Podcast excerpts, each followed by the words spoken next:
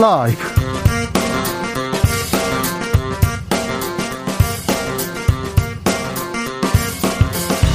이천이십이년 일월 십칠일 월요일입니다. 안녕하십니까, 주진우입니다.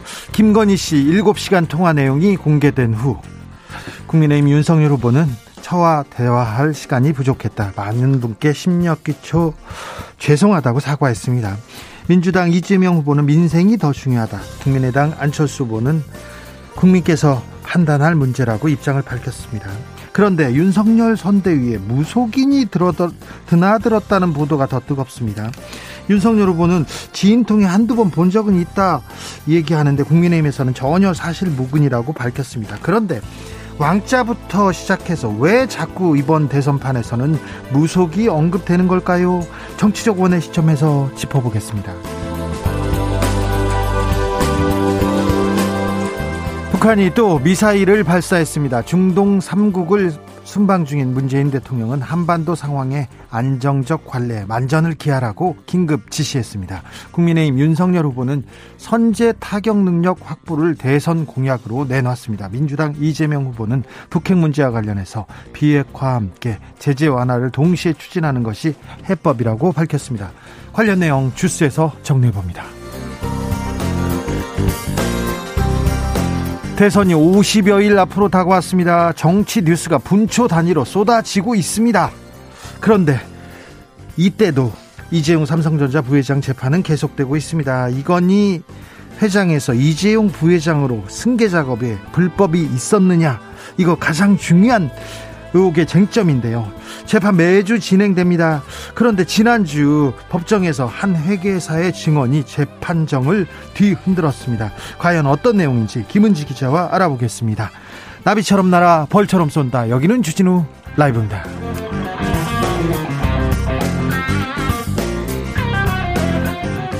오늘도 자중자애, 겸손하고 진정성 있게 여러분과 함께 하겠습니다.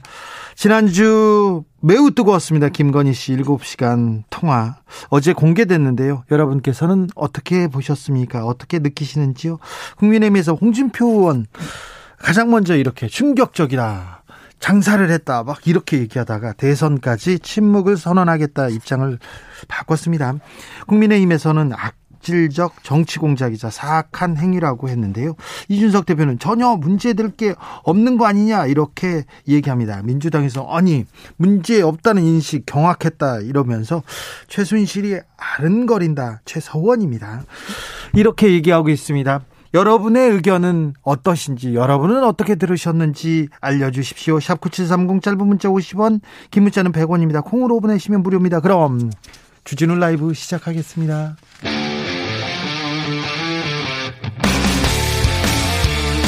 탐사보도 외길 인생 이십 년, 주 기자가 제일 싫어하는 것은?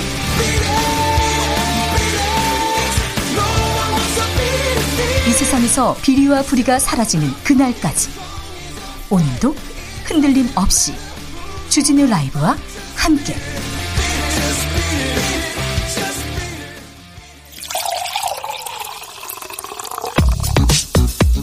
진짜 중요한 뉴스만 쭉 뽑아냈습니다. 줄라이브가 뽑은 오늘의 뉴스 주스. 정상근 기자 어서 오세요. 네, 안녕하십니까. 코로나 상황 어떻습니까? 네, 오늘 발표된 코로나십구 신규 확진자 수는 삼천팔백오십구 명이었습니다. 네. 어제보다 삼백여 명 정도 줄면서 엿새 만에 삼천 명대로 떨어졌는데요. 하지만 지난주 월요일에 비하면 팔백오십여 명이나 늘었습니다. 그렇습니다. 지난주에 비하면 아, 조금 감소세가 주춤하고 있어요. 네, 오미크론 변이 확산에 따라 확진자 수가 점점 늘고 있는 것으로 보이는데, 이 지난주 오미크론 변이 검출 비율이 어, 이십육 점 칠 퍼센트까지 올라갔습니다. 많이 올라갔습니다. 네, 지금 한 주 한 주가 지날수록 이 비율이 두 배씩 올라가고 있는 상황인데요. 네. 어, 이번 주말 혹은 다음 주쯤이면 오미크론 변이가 우세종이 될 가능성이 높습니다. 오늘부터 방역 수칙이 조금 바뀝니다. 네, 오늘부터 사적 모임 가능 인원이 네 명에서 여섯 명으로 늘어납니다. 다만 다중이용시설의 운영시간을 포함한 대부분의 지침은 삼 주간 연장이 됩니다. 어, 식당과 카페는 밤 아홉 시까지만 문을 열고요. 또 방역 패스나 피씨알 검사 음성 확인서는 여전히 제시해야 하고 미접종자는 혼자 이용해야 합니다. 예. 어, 다만 보습학원, 독서실, 박물관, 영화관, 대형마트, 백화점 등의 시설은 방역 패스를 내일부터 해제합니다. 이 법원의 판결로 혼선이 우려되면서 결국 해제하기로 했는데요. 네. 어, 그러나 백화점이나 마트 내부의 식당과 카페 등에 대해서는 별도의 지침을 마련하기로 했습니다. 그러니까 식당과 카페는 아홉 시까지만 문을 여는데 어, 미접종자는 혼자 혼자 밥을 먹고 혼자 차를 마실 수 있는 거는 가능하다는 거죠? 네, 지금까지 그랬듯이 앞으로도 그 유지가 됩니다. 예, 광주 사고 현장 수색에 좀 진전이 있습니까? 네, 지난 금요일에 발견된 실종자는 결국 숨진 상황으로 알려졌습니다. 창호 작업을 하던 육십 대 노동자였고요. 어, 유족들은 합동 장례식 등을 검토했지만 다른 실종자 발견에 기약이 없는 상황이기 때문에 어, 별도의 장례를 치렀습니다. 어, 게다가 이후 수색에 진전이 없어서 다른 실종자들의 마음도 타들어가고 있습니다. 네, 그런데 여기저기에서 부실공사 정황이 드러납니다. 네, 편법 재하도급 의혹이 불거졌습니다. 콘크리트 타설 당시 현장에 투입된 노동자들이 타설공사 업체 소속이 아니라 다른 업체가 고용한 노동자들이었던 것으로 드러났습니다. 전문가들은 건설 현장에서 관행처럼 이뤄지는 이런 편법 재하도급 형태는 결국 부실 시공으로 이어질 가능성이 크다라고 지적했습니다. 침묵하던 정몽규 회장, 오늘 사과했습니다. 정몽규 현대산업개발 회장은 오늘 기자회견을 열고 사고에 대해 사과하며 책임을 지고 회장직에서 물러나기로 했습니다. 또한 해당, 형, 해당 현장은 안전점검에서 문제가 있다라고 나오면 수분양자 계약 해지는 물론 완전 철거와 재시공까지 고려하겠다라면서 랜드마크가 될 수 있는 좋은 아파트를 만들겠다라고 밝혔습니다. 또한 고객과 국민 신뢰를 회복할 수 있는 모든 대책을 수립해 실천하겠다라고 했고요. 실종자 구조에도 총력을 다하겠다라고 말했습니다. 또한 현재 골조 등 구조 안전 보증 기간을 현행 십 년에서 삼십 년으로 늘리겠다라고 밝혔습니다. 네, 사과했습니다. 음, 어제 김건희 씨 보도 보셨습니까, 정상근 기자? 네, 봤습니다. 어떻게 보셨습니까? 어, 네, 흥미롭게 봤습니다. 그렇습니까? 어, 내용은 어떻습니까? 네, 김건희 씨와 서울의 소리 기자가 통화한 내용이 담긴 이른바 일곱 시간 녹취록의 일부 내용이었는데요. 어, 보도에 따르면 논란은 크게 두 가지입니다. 일단 첫 번째는 선거 캠프 운영 개입 논란인데요. 이 김건희 씨는 통화 상대 기자에게 캠프가 엉망이라며 재정비를 해야 한다라거나 캠프를 움직이는 사람이 있다. 예를 들어서 우리 오빠라는 등의 얘기를 했습니다. 네. 부적절한 발언이 좀 있었습니까? 네. 이른바 미투 논란에 관한 발언이었는데요. 이 김건희 씨는 안희정 전 충남지사 사건과 관련해서 피해자를 지칭하며 성폭력이 일어났을 때 소리를 질렀냐 뭐했냐라면서 나랑 우리 아저씨는 지금도 안희정 편이라고 말했습니다. 해당 사건은 안희정 전 지사가 대법원에서 징역 삼 년 육 개월의 유죄를 확정받은 바 있습니다. 네, 이거 말고 법적으로 문제가 될 만한 얘기는 없었나요? 네, 뭐 지금까지 나온 상황으로는 네, 그렇습니다. 네, 삼일이삼 님께서 어제 본방 시청했는데요. 내용은 살짝 매콤한 수준이었습니다. 하지만 이미 매운맛 불시사 익숙한 대중들에게 그다지 맵지, 맵게 느껴지진 않았을 겁니다. 조금 얼얼할 정도인데 주변 반응도 그렇네요. 아, 굉장히 미묘하게 음, 맞는 지적인 것 같습니다. 칠육사공 님께서 교활한 기레기에 노란한 여자, 거기다 한술 더 뜨는 엠비씨, 대한민국이 이런 작태에 노란하는 것이 서글픕니다. 여당이나 야당이나 둘 다 대한민국의 지도자라는 게 서글픕니다. 두 당만 방송시간 쉬면 절대 안 됩니다. 안철수, 심상정 다 같이 하던가요? 이렇게 얘기도 합니다. 김건희 씨 일곱 시간 통화 내용 보도는 지난주엔 뜨거웠는데 오늘부터는 좀 잠잠해지는 좀 기색이 보입니다. 그런데 그런데 또 이 보도가 또 논란이 되고 있습니다. 대선 캠프에 역술인이 있다고요? 네, 세계일보는 오늘 국민의힘 선거대책위원회에 그 윤석열 후보 내외 어, 부부와 가까운 무속인이 고문으로 활동 중이다라고 보도했습니다. 어, 세계일보는 이 건진법사로 알려진 무속인 전모 씨가 건진법사요? 네네. 국민의힘 선대위에서 고문으로 활동하면서 어, 윤석열 후보의 메시지, 일정, 인사에 전반적인 영향력을 행사하고 있다라고 보도했고요. 어, 전 씨가 선대위 조직본부 산하 하부 조직인 네트워크본부 소속에서 고문 직함으로 인재 영입에 관여하고 있다라고 보도했습니다. 어, 그리고 이 선대본부의 사정에 과, 밝은 관계자를 인용하는 방식으로 어, 이 전모 씨가 윤석열 후보와 각별해 보이는 데다가 위세가 본부장 이상이어서 실세로 불린다라고 전하기도 했고요. 예? 또 이 전모 씨가 김건희 씨의 소개로 윤석열 후보와 만났으며 이 조직과 직함을 넘어서 선대본부 업무 전반에 관여하고 일정, 메시지를 뒤집어 내부 불만이 상당하다는 내용이 있습니다. 이런 보도가 나왔습니다. 국민의힘에서는 펄쩍 뛰었어요. 국민의힘은 해당 인사가 고문으로 임명된 적도 없고 무속인도 아니다라고 반박했습니다. 어, 이 전모 씨는 사단법인 대한불교종정협의회 기획실장이라고 얘기를 했고요. 어, 해당 인사가 전국 네트워크위원회에 몇 번 드나든 바는 있으나 어, 선대본부 일정, 메시지, 인사 등과 관련해서 개입할 만한 여지는 전혀 없었다라고 반박했습니다. 윤석열 후보는 한두 번 본 적은 있다, 누구 소개로 본 적은 있다까지는 얘기한 것 같은데 이재명 후보는 뭐라고 합니까? 이재명 후보는 사실이 아닐 것으로 믿고 싶다라면서 이십일 세기 현대사회에 핵미사일이 존재하는 나라에서 어, 샤머니 국정 결정에 영향을 미치는 일이 있어서는 절대 안 된다라고 말했습니다. 어, 그러면서 혹시 그런 요소가 있다면 철저히 제거해서 국민이 불안하지 않게 해달라라고 요청했습니다. 이 문제에 대해서는 조금 논의가 필요한 것 같습니다. 지금까지 무정스님이 나왔던가요? 무정스님이 있었고, 그 다음에 천공 스승, 그 다음에는 풍수지리 관상을 본다는 백재권 씨.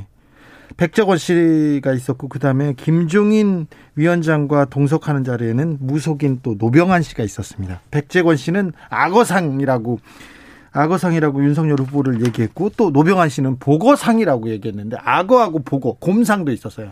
악어하고 보거하고 이게 뭐가 맞는 건지, 왜 이렇게 많은 사람들이 나오는지, 또 마구 할머니는 누군지, 마구 할머니를 모신대요. 마구 할머니 아세요? 드라마에서 들은 적이 있습니다. 네.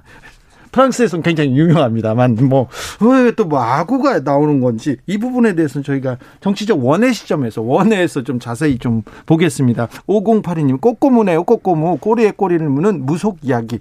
아, 그런가요? 자, 공약 얘기로 넘어갈게요. 이재명 후보 공약도 발표했습니다. 네, 어, 이재명 후보는 오늘 에스엔에스에 국군 장병의 통신료를 반값으로 낮추겠다라고 공약했습니다. 현재 군장병 통신요금 부담을 완화하기 위해 요금 할인을 이십 퍼센트 폭으로 시행하고 있는데 이를 오십 퍼센트로 상향하겠다면서 장병들의 하루 평균 휴대전화 이용시간은 서너 시간 정도밖에 안 되는데 이용요금이 비싼 점은 개선이 필요하다라고 말했습니다. 자, 병사 공약을 내놨고요. 윤석열 후보는 또 국방 얘기입니다. 선제 타격 얘기를 또 했습니다. 네, 오늘 북한이 단거리 탄도미사일로 보이는 발사체 두 발을 발사한 것과 관련해서 킬체인이라고 불리는 선제 타격 능력을 확보하겠다라고 말했습니다. 어, 또한 북한의 미사일 발사에 현 정부는 도발이라는 말도 못하고 있다라고 비판하기도 했는데요. 앞서 윤석열 후보는 지난 십일 일 선제 타격을 언급해서 논란이 된 바 있었는데 당시 삼축 체제의 체계의 이 필요성을 강조한 것이다라고 해명한 바 있습니다. 심상정 정의당 후보.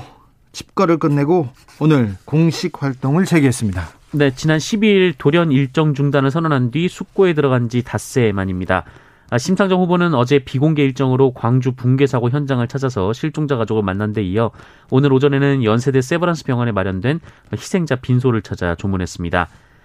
그리고 오늘 오후 국회에서 기자회견을 열고 입장을 밝혔습니다. 심상정 후보는 대선에서 국민들께 이 심상정과 정의당의 재신임을 구하겠다라면서 선거제도 개혁에 모든 걸 쏟아부었으나 그 과정에서 진보 정치의 가치와 원칙이 크게 흔들렸다라며 사과도 했습니다. 돌아온 심상정, 정의당의 심장을 다시 뛰게 할까요? 반전을 만들 수 있을까요? 잠시 후에 정의당의 입장 들어보겠습니다. 안철수 후보는 또 바삐 움직입니다. 네, 국민의당 안철수 후보는 오늘 정부 여당이 추진하는 일월 추가 경정 예산안에 대해서 이 수십조 단위의 악성 포퓰리즘 돈 선거라며 이 권위주의 정권 시절 이 고무신 막걸리 선거와 뭐가 다른가라고 주장했습니다. 고무신 막걸리 선거요? 네, 안철수 후보는 국가 채무 천조 원을 넘긴 상황에서 또다시 십사조 원 규모의 추경안을 대선에 앞 추경안을 대선에 앞둔 여당에게 선물로 내놨다라면서 이 국가 재정에 해치는 미치는 해악과 미래 세대 부담 증가라는 측면에서 몹쓸 짓이다라고 말했고요. 네. 얼마나 나라 국간을 털어먹고 빚잔치를 벌여야 정부 여당의 탐욕의 배를 채울 수 있을지 암담하다라고 주장했습니다. 아무튼 안철수 후보는 여든 야든 모두 까기 계속되고 있습니다. 문재인 대통령 민정수석을 새로 임명했습니다. 문재인 대통령은 오늘 신임 청와대 민정수석에 김영식 전 청와대 법무비서관을 내정했습니다. 네. 이 아들의 입사지원서 논란으로 그 김진국 전 민정수석이 물러난 지 이십칠 일 만입니다. 북한이 또 미사일을 발사했어요. 네, 오늘 오전 여덟 시 오십육 분 합동참모본부가 기자단에게 어, 북한이 동해상으로 또 발사체를 발사했다라고 밝혔습니다. 예. 이 평양 수남 비행장 일대에서 동쪽으로 발사한 것으로 보이고요. 탄도미사일로 추정되고 총 두 발을 쏜 것으로 전해졌습니다. 아니, 올해 계속 지금 미사일을 쏩니다. 벌써 네 번째 무력 시위인데요. 문재인 대통령은 뭐라고 했습니까? 네, 아랍에미리트를 방문 중인 문재인 대통령은 북한 관련 보고를 받고 국가안보실장을 중심으로 한반도 상황의 안정적 관리에 만전을 기하라라고 지시했습니다. 정부도 오늘 오전 국가안전보장회의 상임위원회 긴급회의를 열고 대응책을 논의했는데요. 매우 유감스러운 상황이 지속되고 있다고 보고 배경과 파장을 심도 있게 논의했다고 밝혔습니다. 아랍에미레이트가 한국 무기를 엄청나게 사간다면서요? 네, 아랍에미리트가 한국형 패트리엇으로 불리는 이 탄도탄 요격 미사일 체계인 천공 투를 수입하기로 했습니다. 네. 아, 지난해 십일월 이 유에이이 국방부가 공식 트위터를 통해서 구매 의향을 발표한 지 두 달여 만에 이 최종 서명까지 이루어졌는데요. 이 계약 규모는 삼십오억 달러, 우리나라 돈으로 사조 천억 원 정도 되고요. 네. 국산 단일 무기 계약권으로는 역대 최대 규모로 전해지고 있습니다. 계속 지금 무기 수출, 수출을 수출 외교를 하고 있네요. 네, 지난달에는 케이나인 자주포의 호주 수출 계약이 성사된 바 있습니다. 네, 아랍에미레이트 왕세제하고 정상회담은 불발됐습니다. 이럴 때는 예정돼 있다가 이렇게 불발되면 통상적으로 건강상 이유라고 그러는데 문 대통령은 지금 건강하니, 네, 건강하니 어, 미루어 짐작해보면 알 수 있을 것 같습니다. 외교적 문제이기 때문에 자세히 대답은 자세히 설명은 안 할 겁니다. 네, 나중에 이렇게 보면 됩니다. 아무튼 무기를 많이 팔았군요. 수출했군요. 경찰이 민노총 위원장 다시 출석해라 이렇게 통보했어요. 네, 지난 주말 민주노총 등 일부 단체들이 서울 여의도에서 대규모 집회를 개최한 데 대해 경찰은 양경수 민주노총 위원장에 대한 출석을 요구했습니다. 네. 어, 최건호 서울경찰청장은 오늘 오전 기자간담회에서 해당 집회 참석자 중 현장 사진 등을 통해서 열두 명의 주요 참가자를 확인했으며 이 중 신원이 특정된 여섯 명에게 출석을 요구했고 이 중에 양경수 위원장도 포함됐다라고 밝혔습니다. 앞서 민주노총과 한국진보연대, 전국농민회 총연맹 등은 지난 십오일 오후 두 시부터 여의도에서 기습적으로 불법 시위를 진행을 했고요. 이 주최 측 추산으로 만 오천여 명이 참가를 했습니다. 코로나 시대고 춥고 그러니까 온라인에서 비대면으로 이렇게 기습적으로 시위하면 안 될까 그런 생각도 해봅니다. 전 민노총 위원, 민노총 노동자로서 한마디 하는 겁니다. 네. 충가에서 화산이 폭발했어요. 그래서 어우. 쓰나미가 일지 않을까 그런 걱정도 있습니다. 네, 현지 시간으로 지난 토요일 오후 남태평양 섬나라인 통가 북쪽 육십오 킬로미터 지점에서 해저화산이 폭발했습니다. 어, 통가 해안마을에는 높이 일 미터 안팎의 쓰나미가 들이닥쳤고 어, 수도인 누쿠알로파는 두꺼운 화산재에 뒤덮였습니다. 어, 뉴질랜드와 연결된 해저 케이블이 파손돼서 통신도 제대로 이루어지지 않고 있는데요. 현재 정확한 피해 규모는 전해지진 않고 있습니다만 사망자는 없는 것으로 알려졌습니다. 그런데 이번 폭발이 환태평양 해안 전역에 영향을 미치고 있습니다. 이 통가에서 팔천 킬로미터나 떨어진 일본에서도 한때 이십삼만 명에 대한 피난 지시가 내려졌고요. 배 수십 척이 침몰하는 등 피해가 잇따랐습니다. 네, 일본 기상청에서 쓰나미 경보를 하면서 급박하다, 빨리 피해라 그러면서 지도를 이렇게 냈는데 지도에 또 독도를 또 자기네 땅이라고 포함했더라고요. 참 악마는 디테일이 있다더니 참 일본 꼼꼼합니다. 참 꼼꼼해요. 네. 대비나 잘하시지. 주스 정상근 기자 함께했습니다. 감사합니다. 고맙습니다. 김난영님께서 여기는 전주입니다. 눈이 펑펑 옵니다. 반가워요. 얘기합니다. 김난영 씨 전주라. 아, 네. 제가 아는 그분은 아닐, 아닐 텐데. 팔사삼구 님 대통령 배우자도 한 번 정도 토론해보자. 아, 네. 그런 생각 드셨어요? 육육일육 님 녹취록 들어보니까 딱히 틀린 말 없던데요. 오히려 기존 정치권 인사들보다 세상 돌아가는 거 현실적으로 파악하는 듯해요. 윤석열 후보 부인 잘 두셨습니다. 아, 그렇게 보셨습니까? 이구팔구 님 문제없다. 문제없다고 계속 외치는 국민의힘, 그러니까 탄핵당하고 그런 겁니다. 그런 거 문제라서 그 겨울에 국민들이 촛불을 들었습니다. 이렇게 지적하셨습니다. 교통정보센터 다녀오겠습니다. 김한나 씨. 주진우 라이브.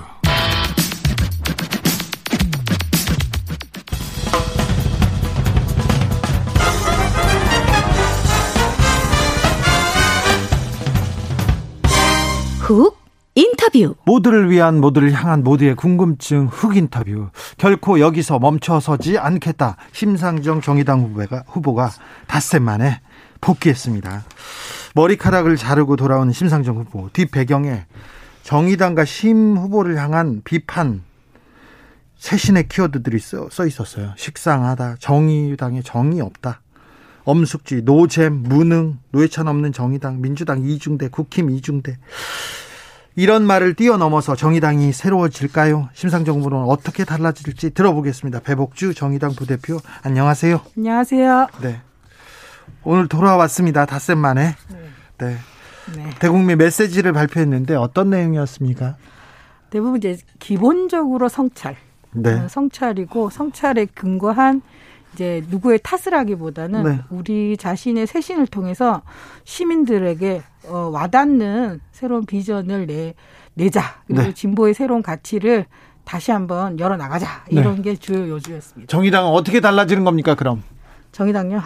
정의당이 사실 어, 기존에 이제 사실 사회적 소수자를 대변하는 정당으로 있었는데 네. 사실 그런 것들이 어, 사실 우리가 좀 더 큰 힘을 갖기 위해서 선거 개혁이나 이런 것들을 했었잖아요. 예, 예. 그런 과정에서 좀 이렇게 또 많은 이제 오판이 있었다라는 성찰이 있었고 네. 앞으로는 좀 어, 이제 조금 더 듣는 자세로. 젓는 자세로 새롭게 좀 나아가자 이런 분위기가 많았습니다. 그래서 네. 세 가지 앞으로는 남 탓, 거대 정당 탓 그리고 우리 당이 작아서 이런 탓을 하지 않는 자세를 좀 가지면서 어, 얼굴을 차별받는 사람들의 얼굴을 직접 내밀면서 우리 선거를 좀 해나가자 이런 내용으로 달라질 것 같습니다. 네, 심상정 후보가 남 탓 않겠다 그러면서 진보의 성역처럼 금기시되는 사회적 문제들이 이제 말하겠다, 공론을 하겠다 이렇게 얘기했는데 그 이거 어떤 의미로 봐야 됩니까? 아, 심 후보님이 오늘 언급하신 내용은 세 가지 정도 되시는데요. 하나는 이제 그 진보에도 기득권이 있다. 그중에 이제 어, 그 정년을 연장하는 문제. 예. 그리고 또 하나는 이제 정규직, 비정규직 연대 문제, 네. 연금 개혁 문제 이런 것이 사실 구체적으로 공론회장에서 얘기돼야 된다라는 취지로 말씀하셨어요. 네. 예. 진보 개혁 후보 간에 단일화는 단일화는 생각이 없습니까? 아예? 저희는 생각이 없는 게 아니라 예. 그 단일화를 위해서 이제 노력을 했지만 사실상 이제 어, 협의가 안 되어서 종료된 상태이고 노력할 수 있을 만큼은 더 노력해야 된다는 게 당내에 여론이 많습니다. 네. 민주당하고도 단일화해야 된다 이런 여론도 있습니까? 그건 없습니다. 그건 없습니까? 네, 전혀 없습니다. 자, 그런데 네. 심상정 후보가 대선 캠페인을 멈추고 멈추고 이렇게 집거에 들어갈 만큼 고민해야 될 만큼 정의당의 상황이 좀 녹록지 않습니다. 위기라고 보이는데 그 위기 기간에도 김건희 일곱 시간에 그냥 묻혔어요. 예. 예, 그렇죠. 네. 부대표님, 이거 정의당의 상황 어떻게 이제 돌파해야 됩니까? 존재감. 정의당의 존재감. 음. 정의당, 정의당의 존재감은 사실, 어, 소수 정당이기 때문에 저는 정확하게 선명하게 저희가 좀 저는 선거운동에 제일 답답했던 게 우리가 누구 편인지 네. 우리 정의당은 누구의 편에 서서 얘기를 해야 되는지에 대해서 선명하지 못했다라는 게 네. 저의 좀 이 선거운동에서의 좀 문제의식이었고요. 그래서 네. 저희가 호명해야 될 사람들 너, 우리, 너, 우리는 장애인 편이야. 우리는 비정규직 편이야. 우리는 여성 편이야. 이런 편이라는 것을 아주 선명하게 얘기를 하지 못했기 때문에 이제는 조금 더 선명하게 얘기를 좀 했으면 좋겠습니다. 공약 관련해서도 예전에는요. 예전에 정의당이 네. 지난 지지난 대선 때 네. 정의당의 공약을 민주당과 국민의힘 진영에서 따라가는 그런 측면이 많았었거든요. 네네네네. 그런데 지금 그런 것도 보이지 않아요. 공약. 공약은 사실 저희 공약이 그 뭐지 전국민 일자리 일자리 보장제라든지 아니면 뭐 차별금지법이라든지 연금개혁이라든지 이런 것들이 쭉 나오고 있는데 네. 사실상 그런 것들이 제대로 국민한테 안 와닿았던 거고 그리고 또 하나는 명확하게 국민들이 인식할 수 있을 만큼의 어떤 정확한 슬로건이라든지 네. 쉽게 이렇게 다가가는 언어가 좀 없었고 기, 말이 길고 예. 말이 길고 설명이 재미없고. 길고 재미도 없고 네. 그런 게 사실은 어. 반성하는 부분이에요. 네. 예, 예. 자, 그런 건 없고 여자만 있다. 페미 정당으로 전락한 거 아니냐면서 이공삼공 남성들의 좀 뭐라고 해야 되나요? 비판을 받기도 해요. 이 부분은 좀 억울하시죠? 많이 억울하죠. 네. 예. 저는 그거는 사실은 우리 정당이 노동과 관련된 이슈들을 많이 하시잖아요. 예. 그런 노동에 관련된 것들이 어, 그거는 두 가지 문제가 있다고 생각해요. 그러니까 이 노동에 대해서 노동 없는 대선이라고 말하잖아요. 근데 네. 이 노동에 대해서 우리가 많이 얘기하고 있지만 사실상 어, 다른 정당하고 변별력이 별로 없는 것 같아요. 그렇기 때문에 다른 후보들의 얘기가 더 많이 이제 나오는 거잖아요. 특히나 네. 뭐 장시간 노동 얘기한 윤석열 씨의 비판적인 얘기, 그에 따르는 또 민주당의 얘기. 하지만 정의당에서 사실 뭐 신노동법 같은 게 나왔잖아요. 신노동법이 나왔지만 이게 많이 다루어지지 않고. 근데 페미니즘 이슈는 얘기만 하면 언론에서 엄청 다뤄지고 주목해요. 그 이유가 아무래도 저희는 사실 페미니즘, 저는 페미니즘 오해가 좀 많이 있다고 생각하는데 네. 페미니즘은 사실상 성차별을 없애자는 거잖아요. 그렇죠. 성차별을 없애서 모두가 평등한 사회로 나가자는 그렇죠. 건데 네. 이 모두가 평등한 사회로 나가자는 것보다 여성을 더 우대한다. 네. 이런 식으로 얘기하는 것은 사실 페미니즘에는 잘못된 이해라고 생각을 해요. 아무리 얘기해도 그 얘기는 통하지 않고 굉장히 레디컬 페미니즘들, 여성들만 아는 정당 이런 식으로 얘기하는데 저희가 지향하는 건 지금 제가 분명하게 말씀드린 지만 노동과 노동 안에서 성차별이 있고 그렇잖아요. 네. 노동 안에도 있고 우리 시민사회 모두의 성차별이 있는데 이것들을 해소했을 때 모두가 평등해진다는 논리거든요. 그것에 대해서 좀 이해를 좀 많이 해주셨으면 좋겠어요. 특정, 이공삼공 남성들도 그렇죠. 특공, 네. 특정 네. 정당에서는 이공삼공 남성들을 향해서 네. 계속해서 메시지를 던집니다. 국민의힘에서는 페미니즘, 여성 우월주의로 보는 것 같습니다. 음, 네, 네. 그런데 저는... 그런데 남자들한테 메시지를 던지면 지지율이 출렁이지 않습니까? 네, 네, 네. 왜 정의당한테는 그럼 이공삼공 여성들이 정의당한테 이렇게 지지를 출렁, 보내지 출렁, 않는 거예요? 그게 사실은 이제 이 백래시 문제가 굉장히 심각하다고 저는 생각하는데 여성들에게 저는 사실 여성들에게 여성들이 이제 정치적 효용감을 많이 못 느낀 것 같아요. 누군가 사실 지난번 사칠 재벌고의 선거에서도 사실 십 퍼센트가 넘는 이십 대 여성들이 다른 두 정당이 아닌 다른 거 했잖아요. 네. 근데 그랬을 때 그것에 대한 주목도나 효용감을 못 느낀 상태에서 사실 정의당에게 정의당의 신호가 신호가 과연 저 사람들이 우리에게 대안이 될 수 있을까? 아무리 페미니즘이 페미니즘 얘기를 한다고 해서 저, 저 정당이 우리에게 대안이 될 수 있을까라는 그건 우리 정당이 잘못인 것 같아요. 아무리 얘기 도 거기에 갇히는 것 같아요. 저쪽 장에서 공격하는 것에 우리가 갇히는 거죠. 네. 두 대표님, 네. 솔직히 말해서, 네, 솔직히 노회찬, 심상정이라는 두 신인 국회의원이 나왔을 때 네. 사람들이 몰랐어요. 근데 네. 노동 운동하는 사람들은 알았지만 네. 사람들이 몰랐어요. 근데 네. 그분들의 말, 그분들의 정책에서 와 우리가 진보 정당에 희망이 있구나 이런 생각을 했는데. 네. 지금 장혜영, 류호정원을 네. 보고 그 희망을 못 찾는 거 아닙니까? 음, 장혜영, 류호정 의원에게 희망을 못 찾는다기보다 당이 장혜영, 류호정 의원과 함께 하는 모습이 저는 많이 없었다고 생각해요. 아예. 약간, 약간 개인적인 어떤 정치로 자꾸만 보여지는 것이 되게 문제가 아닌가. 네. 사실 정, 당 자체가 사실 류호정, 장혜영하고 호흡을 맞춰야 되는데 그게 조금 어 밸런스가 안 맞다는. 아니 국회의원 몇 명도 없는데 그게 호흡이 안 맞으면 어떻게 합니까? 아, 맞춰 나가겠습니다. 네, 알겠습니다. 네. 육일칠일 님께서 오해를 산 이유도 있지 않을까요? 페미니즘에 대한 오해를 풀 수 있는 불편부당한 정책 펼쳐주시기 바랍니다. 화이팅입니다. 이렇게 네, 응원하는 분들 많습니다. 감사합니다. 이오육오 님께서 이중대 소리 안 들으려고 양비론 이도 저도 아닌 소리 말고 차라리 진보 편에 서서 민주당과 연대해서 정책 공조, 연합 정부 창출에 앞장서세요. 이렇게 얘기하는 분도 있습니다. 음. 네, 의견이 있습니다. 네. 김세윤 님께서 노동, 페미, 진보 뚝심 있게 정체성을 잡으세요. 그래야 지지받습니다. 지금 상황은 우왕좌왕입니다. 이렇게 얘기하셨고. 네. 김덕실 님은 삼십 년간 진보당을 지지했는데요. 현재 정의당은 설 자리가 없어요. 뚜렷한 모토가 없습니다. 이렇게 좀 안타까워하는 사람들 많습니다. 제 주변에도 어, 정의당 때문에 눈물이 난다는 사람들이 많은데 자 정의당이 정의당이 힘을 가지면 지지를 받으면 세상은 달라집니까?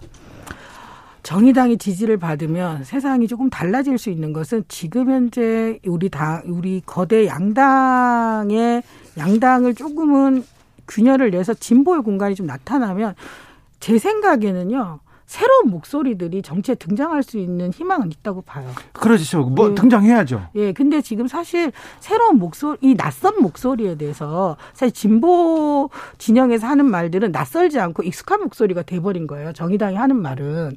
사실, 사실상, 네. 예. 그러다 보니까 정의당이 좀 새로운 언어로, 새로, 그러니까 이 낯설지만, 아, 우리에게 희망을 준다. 이를테면, 이를테면 사실 정의당이 끊임없이 차별금지법 얘기하잖아요. 네. 그 익숙한 얘기지만 사별금지법이 있는 나라에 대해서 정의당이 선명하게 얘기한다면 전 호응할 거라고 생각을 해요. 그래요? 예. 아, 참, 오 일간의 칩거. 다시 제기한 심상정의 레이스 좀 달라져야 되는데 이 정도로는 안 될 것 같아. 더 좀 폭발적인 뭐 또 더 더, 더 폭발적인 그런 반응을 얻어낼 만한 뭐가 다른 게 없을까요? 음. 아 예. 네 넘어갈게요. 네. 어, 어제 어, 김건희 씨 녹취록 예. 녹취록 사건. 네. 어, 그 방송 보셨어요? 들었습니다. 네, 이 그 이 관련 내용 어떻게 보셨습니까? 배복주 부대표께서는 어떤 점이 걸리던가요? 일단 저는 첫 번째는 그 녹취록이 방송에 나가는 것의 적절성에 대해서 문제의식이 일단 있고요. 예. 두 번째는 사실 이제 다른 거보다는 미투를 한 이제 김지은 씨 같은 경우 제가 지오, 김지은 씨 같은 경우 오늘 입장을 냈는데 네. 사실상 그렇게 발언하는 것은 피해자 입장에서 보면 굉장히 이 차 피해로 느낄 수 있을 만큼의 되게 조롱과 비아냥이 많았다. 이 차 피해라고 볼 수 있죠. 네네. 그런 식의 이제 조롱과 비아냥은 이제 김지은 씨도 오늘 입장을 내서 사과를 하시라고 했는데 이제 이런 것들이 결국은 미투 운동을 해왔던 우리 여성들에게 굉장히 좌절을 느끼게 하는 그런 언사가 아니었나 이렇게 네. 생각이 듭니다. 아무튼 이렇게 사적 대화를 방송하는 거에 대해서는 일단 반대 입장이시고 저는 적절하진 않다고 생각합니다. 네, 그리고는 그게 공적인 내용, 공익을 위한 내용이 있었다면 저는 오히려 그 엠비씨에서 그 안희정 부분을 낸 거 자체가 정, 저는 정말 이게 공익적이었나 라는 어. 생각을 합니다. 왜냐하면 오히려. 피해자 입장에서 그걸 들어야 되잖아요. 네네. 그렇다라면 사실 많은 이제 미투를 했던 분들이 그 얘기를 들어야 되는데 네. 그것은 사실은 이 차 가해로 볼 수 있죠. 알겠습니다. 네. 사사사삼님께서 부대표님 궁금한 거 있어요. 네. 질문해도 됩니까? 네, 물어봅니다. 해보세요. 윤소아 의원님은 어떻게 지내세요? 목포에서 지내시는데. 목포야 그래서요? 네, 잘 지내고 계시는 것 같아요. 강기갑 전 의원님은 어디 지방에서 잘 계시나요? 네, 아마 농사시고 계신 것 아, 같은데. 그렇습니까? 네. 윤석열 후보가 네. 여기서도 칩거라고는 할 수는 없지만 이준석 대표하고 좀 갈등이 있었지 않습니까? 네. 그 돌아오자마자 여성가족부 폐지 이렇게 던지자마자 네. 지지율이 급등했다는 뉴스 보셨잖아요. 봤어요. 이거 어떻게 보십니까? 이거. 그 뭐 여성가족부 폐지라는 것 자체가 사실 이게 이십 그러니까 사실 지금까지 말했던 페미니스트들에 대한 페미니즘에 대한 백래시를 그대로 그 한 일곱 글자로 그냥 드러낸 거잖아요. 네. 사실 여성가족부 이퀄 페미니즘은 아니에요. 네. 그잖아요. 여성가족부가 예. 페미니즘은 아닌데 여성가족부를 페미니즘으로 상징화시켜서 사실 이십 이십 그러니까 역차별을 얘기하고 있는 어떤 그룹들의 어쨌든 뭐 호소를 한 거라고 보죠. 저는. 네. 전 그러면 예. 그러면 이 부분 문제가 있는데 네. 이게 역차별이고 이게 문제가 있는데 이 부분 더 강하게 비판하셔야 되는 거 아니었나요? 예, 저희 그래서 성평등부로 격상해서 강화하겠다라는 또 대응을 했죠. 여성가족부 폐지는 다 아는데 예. 뭐, 뭐라고요? 아, 정의당은 여성가족부를 성평등부로 강화하겠다. 네, 예. 성평등부로 강화. 아, 이것도 좀 어렵네. 아까 그 부분도 그. 김지은 씨 문제도 그 부분 잘못됐다 이렇게 좀 더 좀 정의당에서 얘기를 했어야 되는데 우리 정의당이 가장 세게 지금 얘기하고 있는데 그래요? 예, 아 저희가 잘 못 들어서 주목 부탁드립니다. 네, 잘 못 들어서 그렇습니다. 네.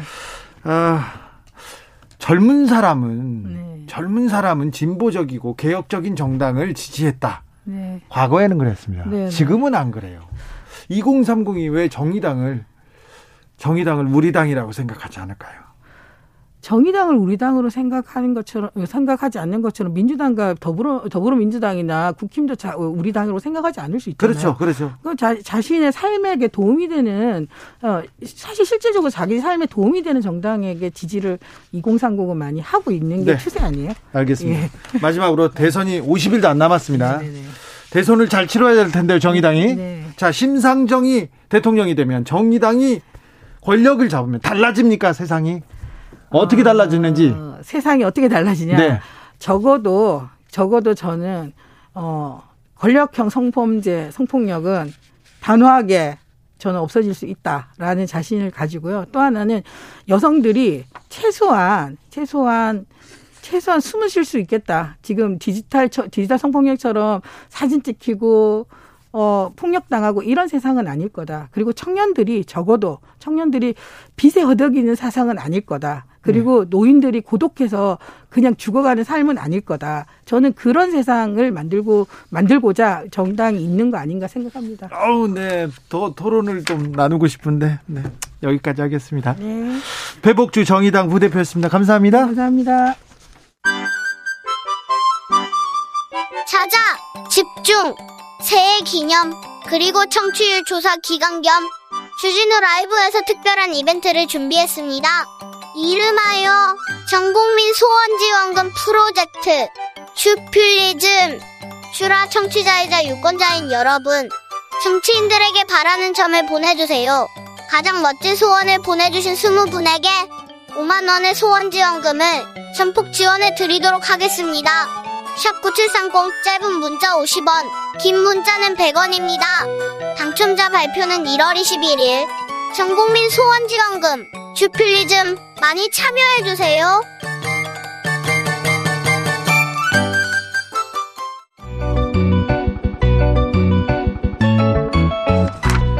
한결 정확하다, 한층 날카롭다, 한편 세심하다. 밖에서 보는 내밀한 분석, 정치적 원의 시점. 오늘의 정치권 상황 원회에서 더 정확하게 분석해드립니다. 최민희 민주당 선대위 미디어 특보단장, 어서 오세요. 안녕하세요. 불굴의 희망 최민희입니다. 그리고 호기심 천국 김용남 전 자유한국당 의원, 어서 오세요. 네, 안녕하세요. 호기심 네. 천국 김용남입니다. 주말 어떻게 보내셨어요, 김용남 의원님? 내내 애들 밥 사주면서 있었다. 아, 애들. 네. 네. 어, 잘하셨어요. 훌륭하시네요. 최민희 의원님, 회의하셨습니까? 아니요, 저는 어머니, 어머니가 계세요. 구십일 세. 네. 그래서 어머니 돌보고, 그러니까 하루 종일 밥했다 이 얘기죠. 알겠습니다. 효녀 미니, 네. 그리고 아주 가정적인 용남 두 분과 함께 하겠습니다. 저 일곱 시간 통화, 요거, 요 방송 어떻게 보셨어요, 김용남 의원님?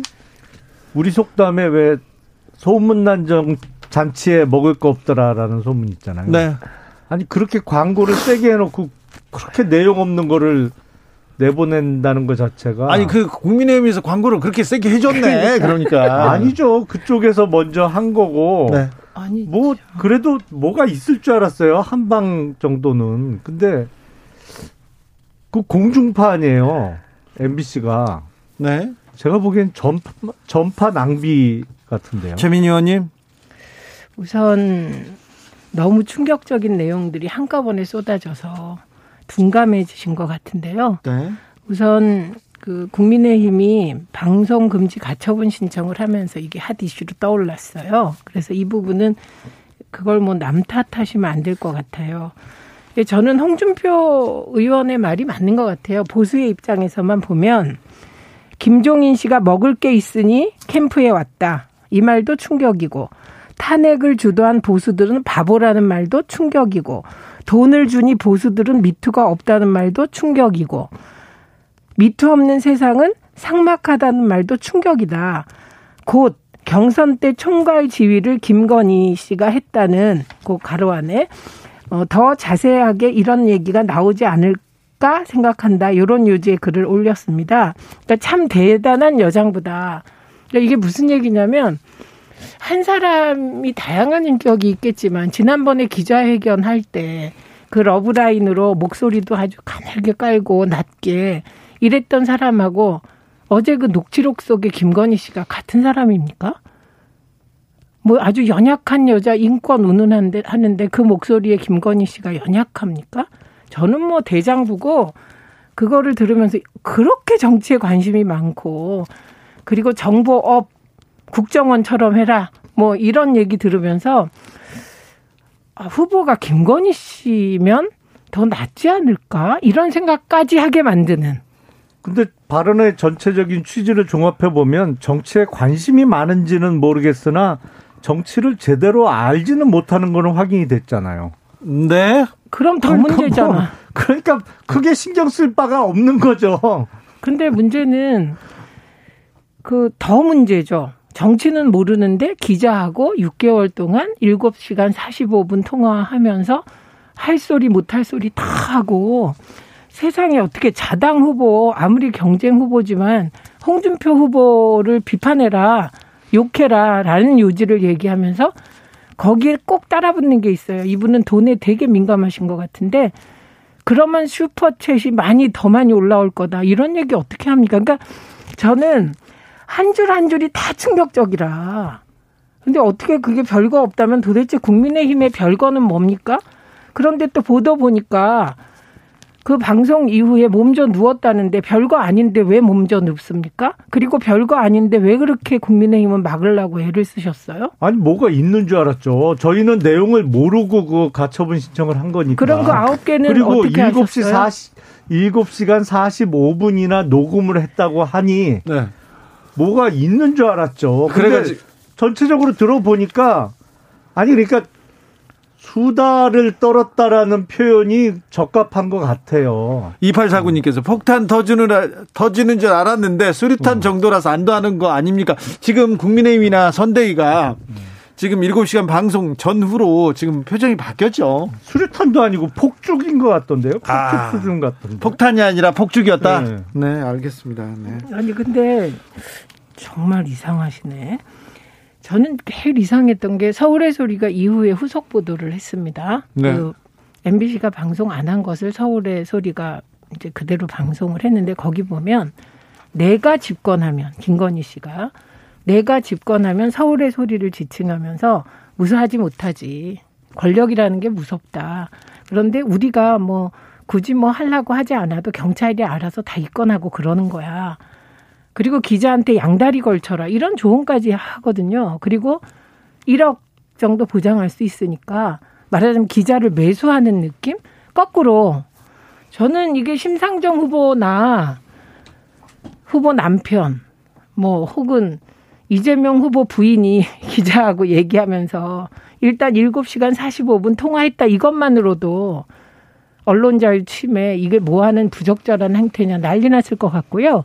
거기에 일억 줄게 양다리 걸쳐라 뭐 등등 얘기가 나왔으면 난리가 났을 것 같은데요. 어떻게 하겠어요. 그래도 괜찮으세요? 아무 그러니까 말 안 하셨을 거예요. 선거에 대한 어, 상당한 무지는 드러났죠. 왜냐하면 선거 회계가 어떻게 이루어지는지 거기서 쓸 수 있는 돈과 쓸 수 없는 돈이 뭔지 뭐 이거에 대한 어, 전혀 어, 정확한 지식이 없다는 거는 드러났어요. 선거회계사 어떻게 일억을 줘요? 말도 안, 안 되는 소리고. 그리고 전후 그 부분도 전후 문, 문맥을 보면 네. 그 기자라는 사람이 나 얼마 줄래요라고 물으니까 뭐 나중에 일 잘하면 뭐 일억도 줄 수 있지 뭐 이런 취지예요. 그러니까 그거는 뭐 그 부분만 일억 주겠다고 단언한 것도 아니고 네네.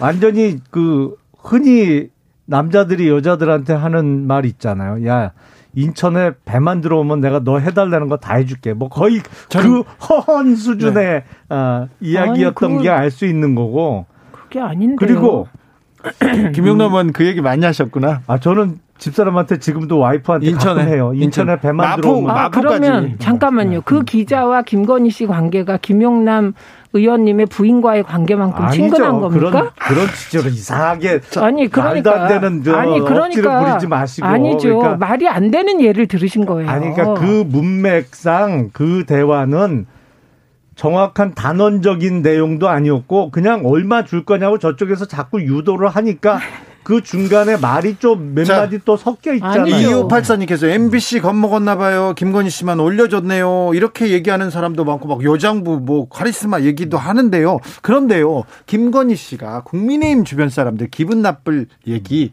엄청 많이 했어요. 제가 아까 읽어드렸는데 네, 아무렇지도 그렇죠. 않으시다잖아요. 네. 가세현 기생충 맞아요. 그리고 김종인 네. 위원장 거의 뭐 거의 폄하 뭐 네, 폄하의 끝이 됐던데요. 아니 그거는 사실은 국민의힘 쪽 사람들이 그다지 기분 나쁠 얘기는 아니에요. 왜냐면 가세현은 사실은 당하고는 아무 상관도 없는 거고. 아, 그래요? 김종인 위원장께서도 지금은 같이 안 하고 있는 분이고 그리고 김종인 위원장께서는 당 색깔이 좀 왔다 갔다 하시잖아요. 네. 그러니까 뭐 그거를 국민의힘 쪽 사람들이 반드시 기분 나빠할 얘기라고 보기는 어려운데. 보수 김용남 의원한테 물어보겠습니다. 네. 보수는 돈을 주기 때문에 미투가 없다. 이런 그러니까 얘기... 그런 거는 대단히 기분 나쁠 수 있는 말이죠. 그리고 팩트하고도 틀린 얘기고. 어, 그런데 문제가 이번 선거는 글쎄 국민의힘을 지지하는 분들 또 윤석열 후보의 당선을 바라는 분들이 윤석열 후보가 완전 무결하다고 생각해서 지지하는 건 솔직히 아니거든요. 최악을 피하기 위해서 윤석열 후보의 당선을 간절히 바라는 거예요. 네. 물론 그 경우에 최악의 경우는 이재명 후보의 당선이라는 최악의 상황을 피하기 위해서 윤석열 후보의 당선을 원하는 거거든요. 그러니까 뭐 소위 얘기하는 보수가 아주 기본, 기분 나빠할 수 있는 발언들이 몇몇 개 섞여 있습니다만 이 부분에 대해서는 미워도 다시 한번 네. 이 정도 아닐까 싶어요. 알겠습니다. 근데 완전히 김건희 씨한테 국민의힘이 장악당했다는 느낌이 듭니다. 오늘 하루 종일 언론을 쭉 보면 국민의힘이 김건희 씨 옹호하기에 바빠요. 무슨 대선 중에 공당이 후보 부인 옹호하느라고 이렇게 에너지를 낭비하십니까?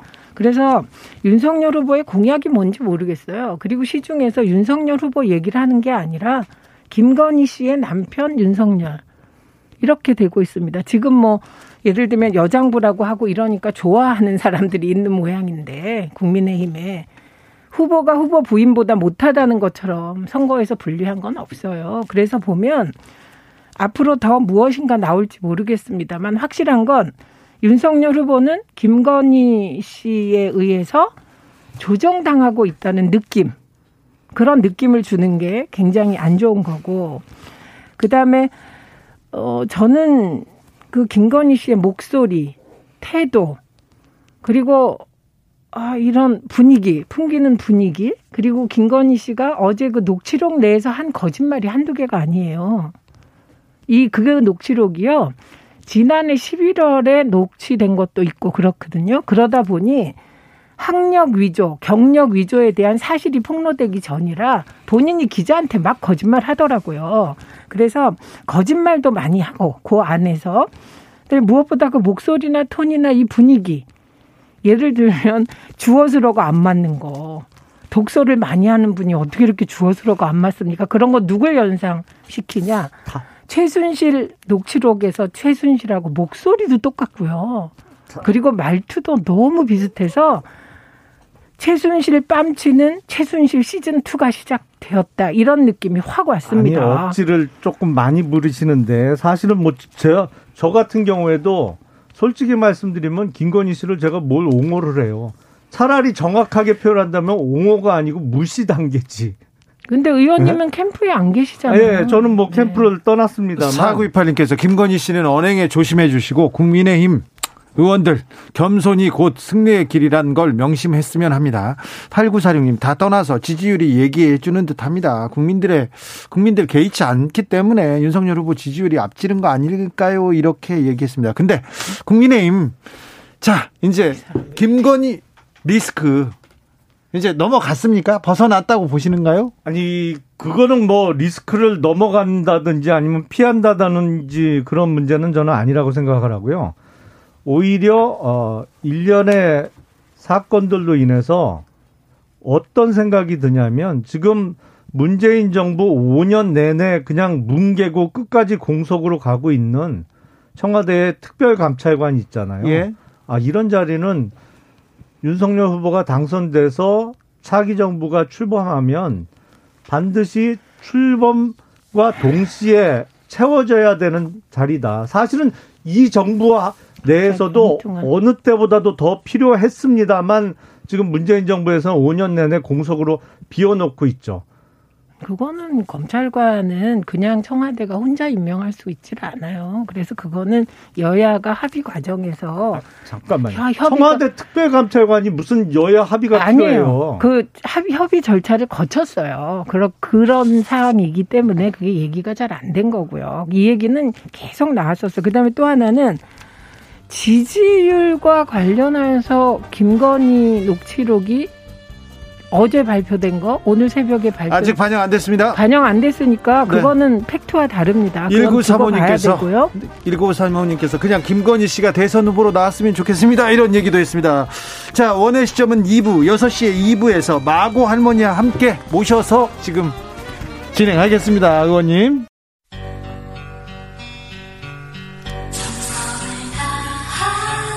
정성을 다하는 국민의 방송 케이비에스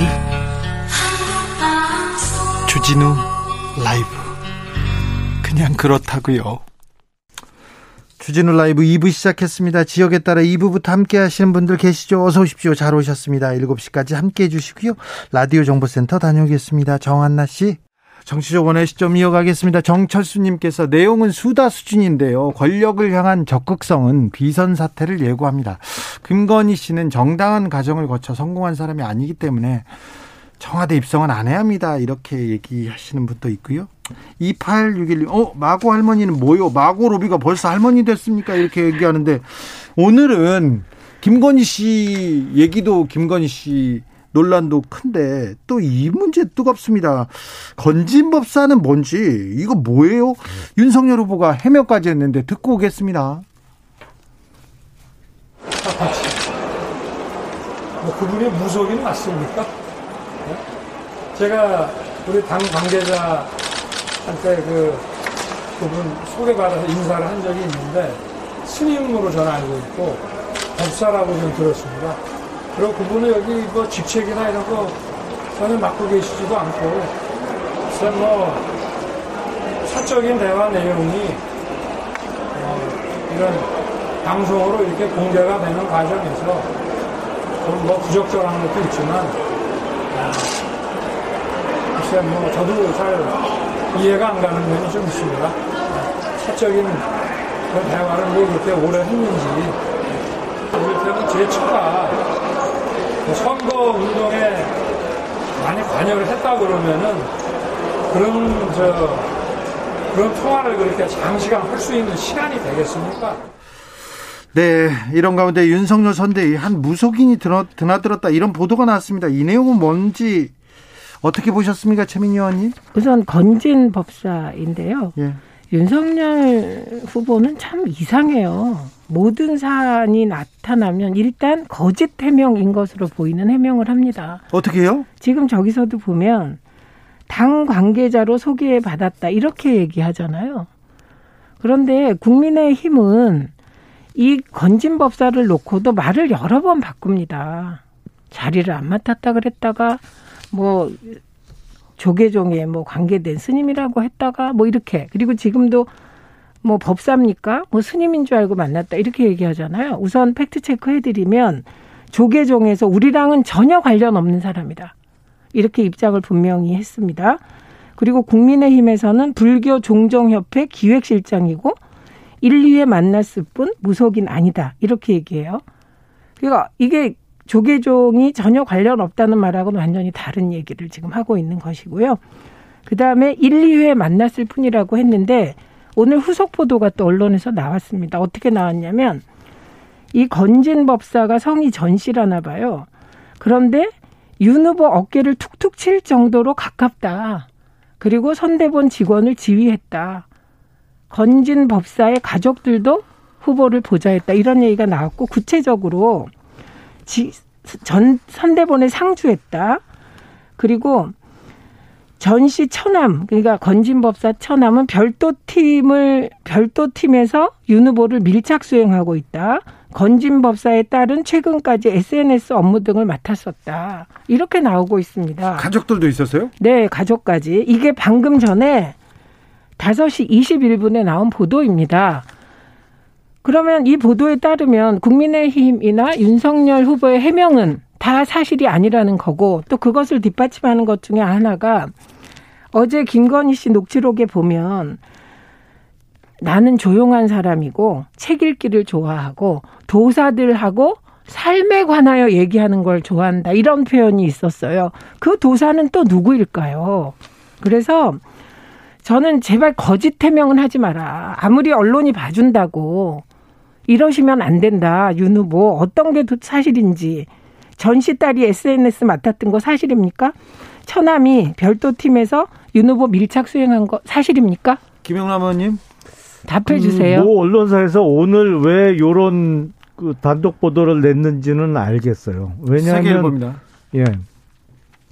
윤석열 후보 오늘 일정 중에 불교 관련된 일정들이 있었거든요. 아, 오늘 중요한 일정이 예, 있었습니다. 그래서 스님들도 많이 만나고 뭐 이런 그 날에 맞춰서 아마 아, 이런 그 뭐랄까 어, 오버랩 오버랩 될 수 있는 그 기사를 낸 것 같은데. 네? 무슨 오버랩? 아니 그러니까 뭐 스님들 만나니까 뭐 또 이 법사 등장하고 뭐 이러면서 후보든 후보가 마치 아 그런 분들을 많이 만나는 것처럼 그 화면하고 겹칠 수 있는 시기에 낸 것 같아요. 근데 원래 저희가 지금 그 캠프를 쓰고 있는 빌딩의 십 층을 조직본부에서 주로 쓰는데 어느 네. 캠프나 마찬가지지만 아, 소위 조직을 한다는 데에서는 하루에도 뭐 수백 명씩 왔다 갔다 해요. 아시겠지만 뭐 임명장도 주고 뭐 어떤 결의 대회도 하고 어떤 출범식도 하고 뭐 이러면서 많은 사람들이 왔다 갔다 하는 공간으로 그 빌딩의 십 층을 쓰는데 그 뭐 또 왔다 갔다 했을 수 있겠죠. 근데 제가 실무자 몇 사람한테도 물어봤는데 전혀 누군지 몰라요. 아니, 잠시만요. 기본적으로 이 기... 그런 사람이 있었는지도 모르겠고 이 기사에... 누군지 몰라요. 기본적으로. 네, 이 기사에 나온 어, 전지 그러니까 건진법사의 처남이 별도 팀에서 윤 후보를 밀착 수행했고 그 딸이 최근까지 에스엔에스 업무 등을 맡았다. 이게 사실 아닌가요? 그 모르겠어요. 그 일방적인 주장이죠. 그 거의 뭐 엠비씨 투 수준인 것 같은데. 최민희 의원님, 네. 삼칠공공님이 질문합니다. 음. 법사나 무속인이나 그 가족이 선거를 도와주면 안 되는 건가요? 아니, 도와줄 수 있죠. 그런데 지금 후보가 아니라고 하잖아요. 네. 지금 지금 김용남 의원님도 그냥 여러 왔다 갔다 하는 사람 중에 하나라는 저 말과 지금 그 처남과 딸이 구체적으로 에스엔에스 업무를 담당하고 건진 법사라는 사람이 상근을 했다. 이거하고는 하늘과 땅 차이의 얘기죠. 그러니까 이런 겁니다. 지금 문제가 되는 건 윤석열 후보가 이 그 문제가 되면 도사나 뭐 그 경선 기간 중에 유승민 의원과 그 이 법사 문제를 놓고 한 번 또 실강이가 예, 있었다는 천공 법사인지 천공이라는 스승. 사람. 네. 그래서 뭐 나이는 많이 안 몸을 먹었어요. 밀쳤다. 이게 이제 문제가 되니까 그 다음 일요일에 성경책을 탁 들고 교회에 갑니다. 그러니까 그러면 교회에도 가고 법사도 만나고 그 법사의 처남은 윤 후보를 수행하고 그리고 법사의 딸은 에스엔에스 한다. 이렇게 솔직하게 밝히시면 되지 않습니까? 자, 최민희 의원께서는 그러니까 무속인이나 법사가 캠프 안에 있는 건 그럴 수도 있는데. 왜 속이냐고요. 문제는 거짓말, 해명하는 과정이 네, 거짓말을 거짓말이니까. 하는 아니, 이유가 뭡니까? 기본적으로 누구 수행팀 누구를 말씀하시는지 모르겠어요. 천남이에요. 천남. 뻔한데 천남 누구 어떻게 생긴 사람이 수행을 했다고 그러시는 아니, 건지 모르겠고. 아니 제가 이렇게 묻잖아요. 아니, 이 보도가 그러니까 이렇게 나왔습니다. 지금 공중파를 이용해서도 뭐 어떻게든 흠집을 내보려고 하고 또 아, 특정 언론사에서 딱 상황 맞춰서 법사라는 사람을 등장시켜서 오늘 단독으로 보도를 한 모양인데 그리고 대선 때 에스엔에스를 담당하는 사람은 그게 한두 사람이에요. 사실은 각 당협별로 에스엔에스 팀이라고 조직해서 후보가 어떤 페이스북에 올리면 열심히 우리 이렇게 주변 당원들이나 지지자들한테 날라주십니다.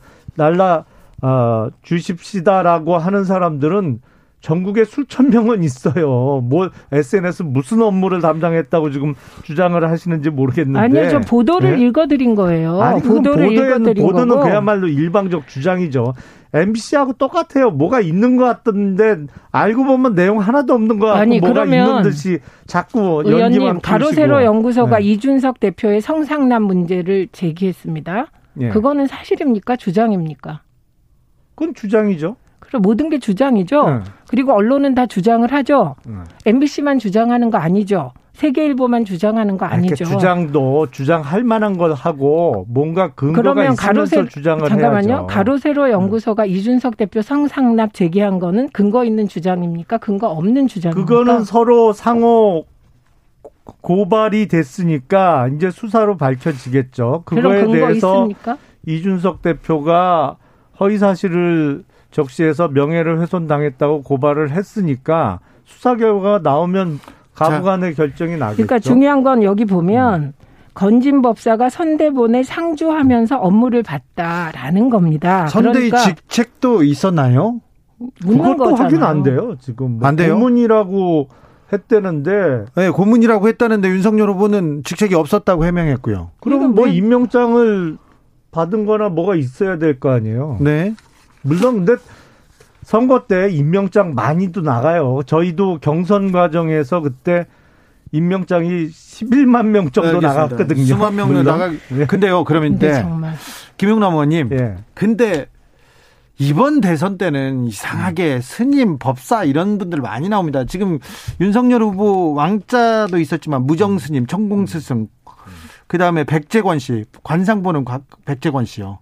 중앙일보에다 글 써가지고 악어상이라고 했던, 그리고 김종인 위원장 만날 때 노병환 씨 역술인, 그리고 이번에 건진법사 마고 할머니까지 좀 많이 나오네요. 그죠? 그런 분들이 많이 나오는 것도 특이하고 네.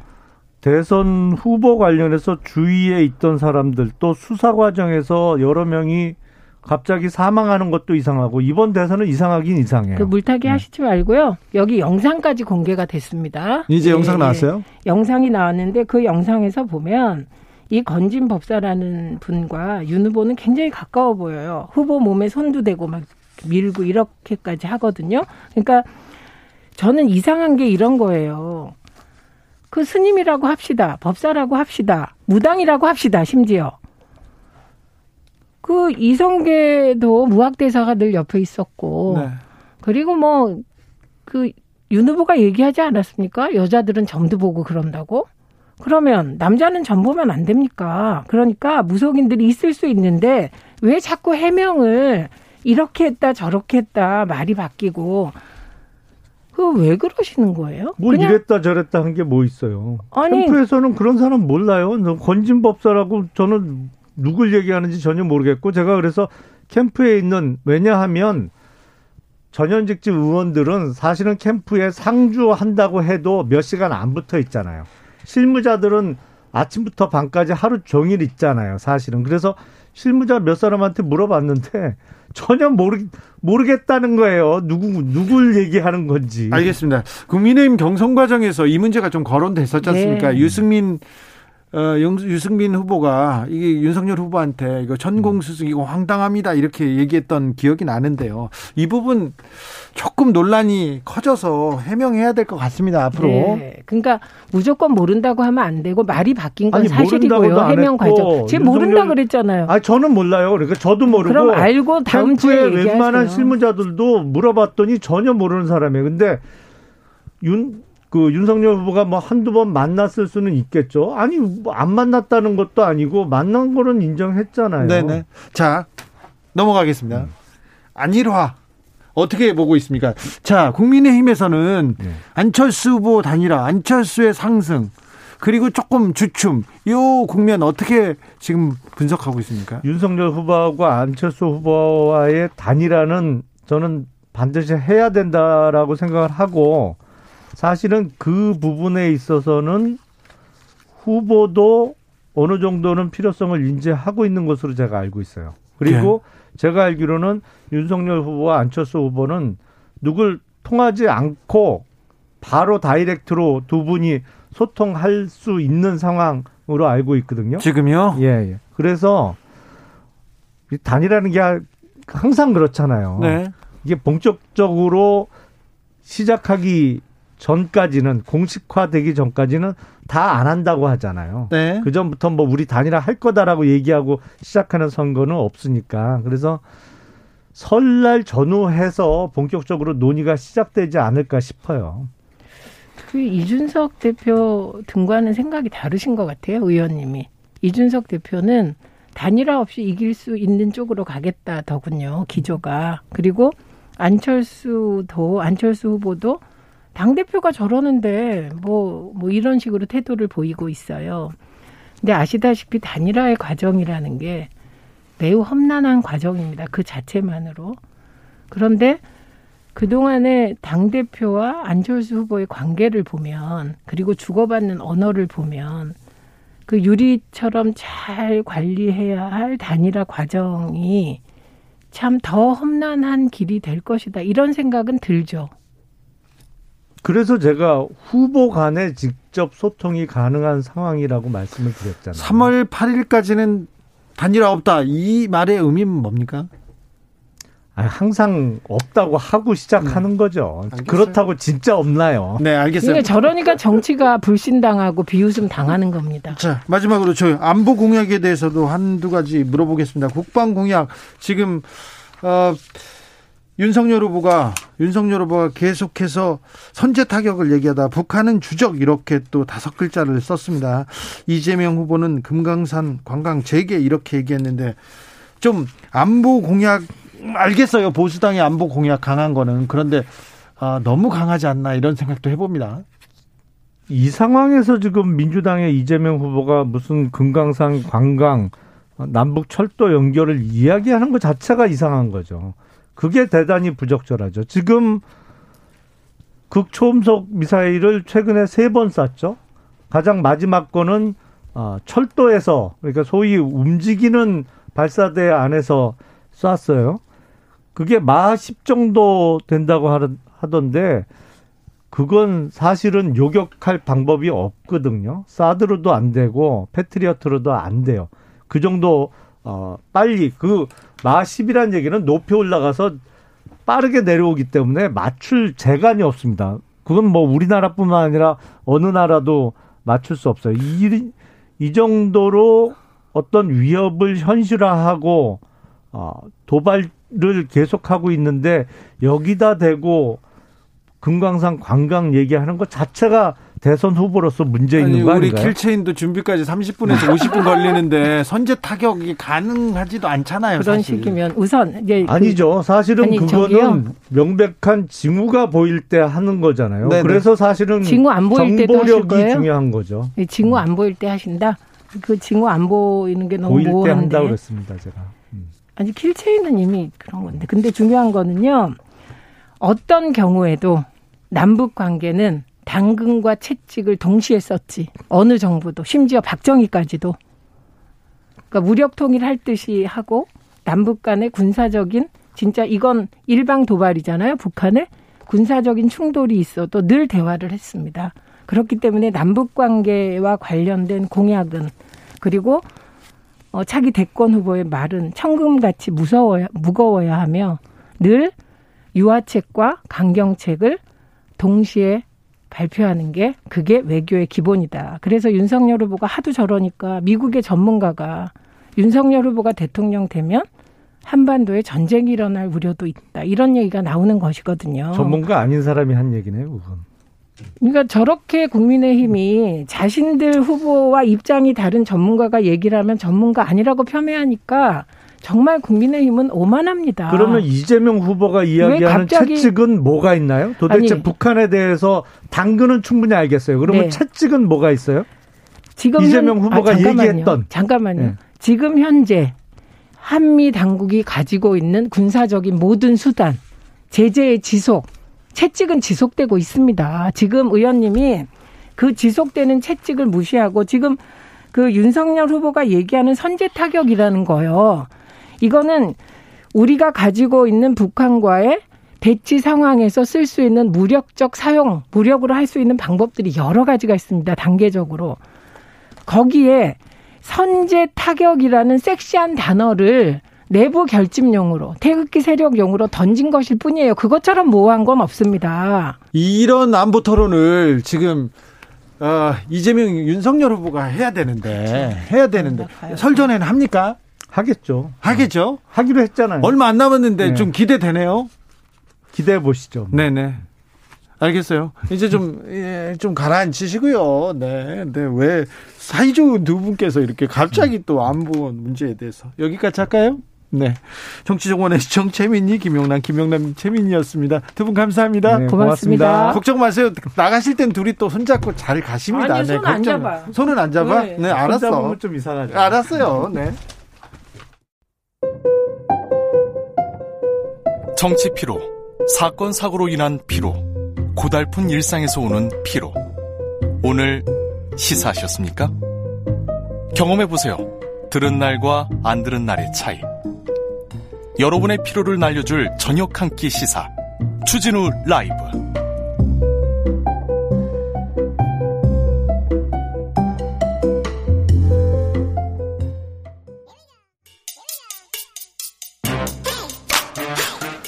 뉴스를 향한 진지한 고민, 기자들의 수다. 라이브 기자실을 찾은 오늘의 기자는 은지옥이요. 시사인 김은지입니다. 오늘 준비한 첫 번째 뉴스부터 가볼까요? 네, 이재용 삼성전자 부회장 재판에서 중요한 법정 진술이 나왔습니다. 매우 중요한 재판이 지금 진행되고 있습니다. 정치 뉴스 때문에 파묻혀 있지만 네, 매우 중요한 재판입니다. 어떻게 돼가고 있습니까? 네, 매주 열리고 있거든요. 말씀처럼 그런데 선거이다 보니까 뉴스의 블랙홀처럼 전부 다 이제 그쪽으로 가 있고 이쪽 뉴스가 잘 나오지 않는 실정입니다. 네. 그런데 지난주 목요일 날 십삼 일에 중요한 진술이 나와서 오랜만에 관련된 뉴스를 가져왔거든요. 네.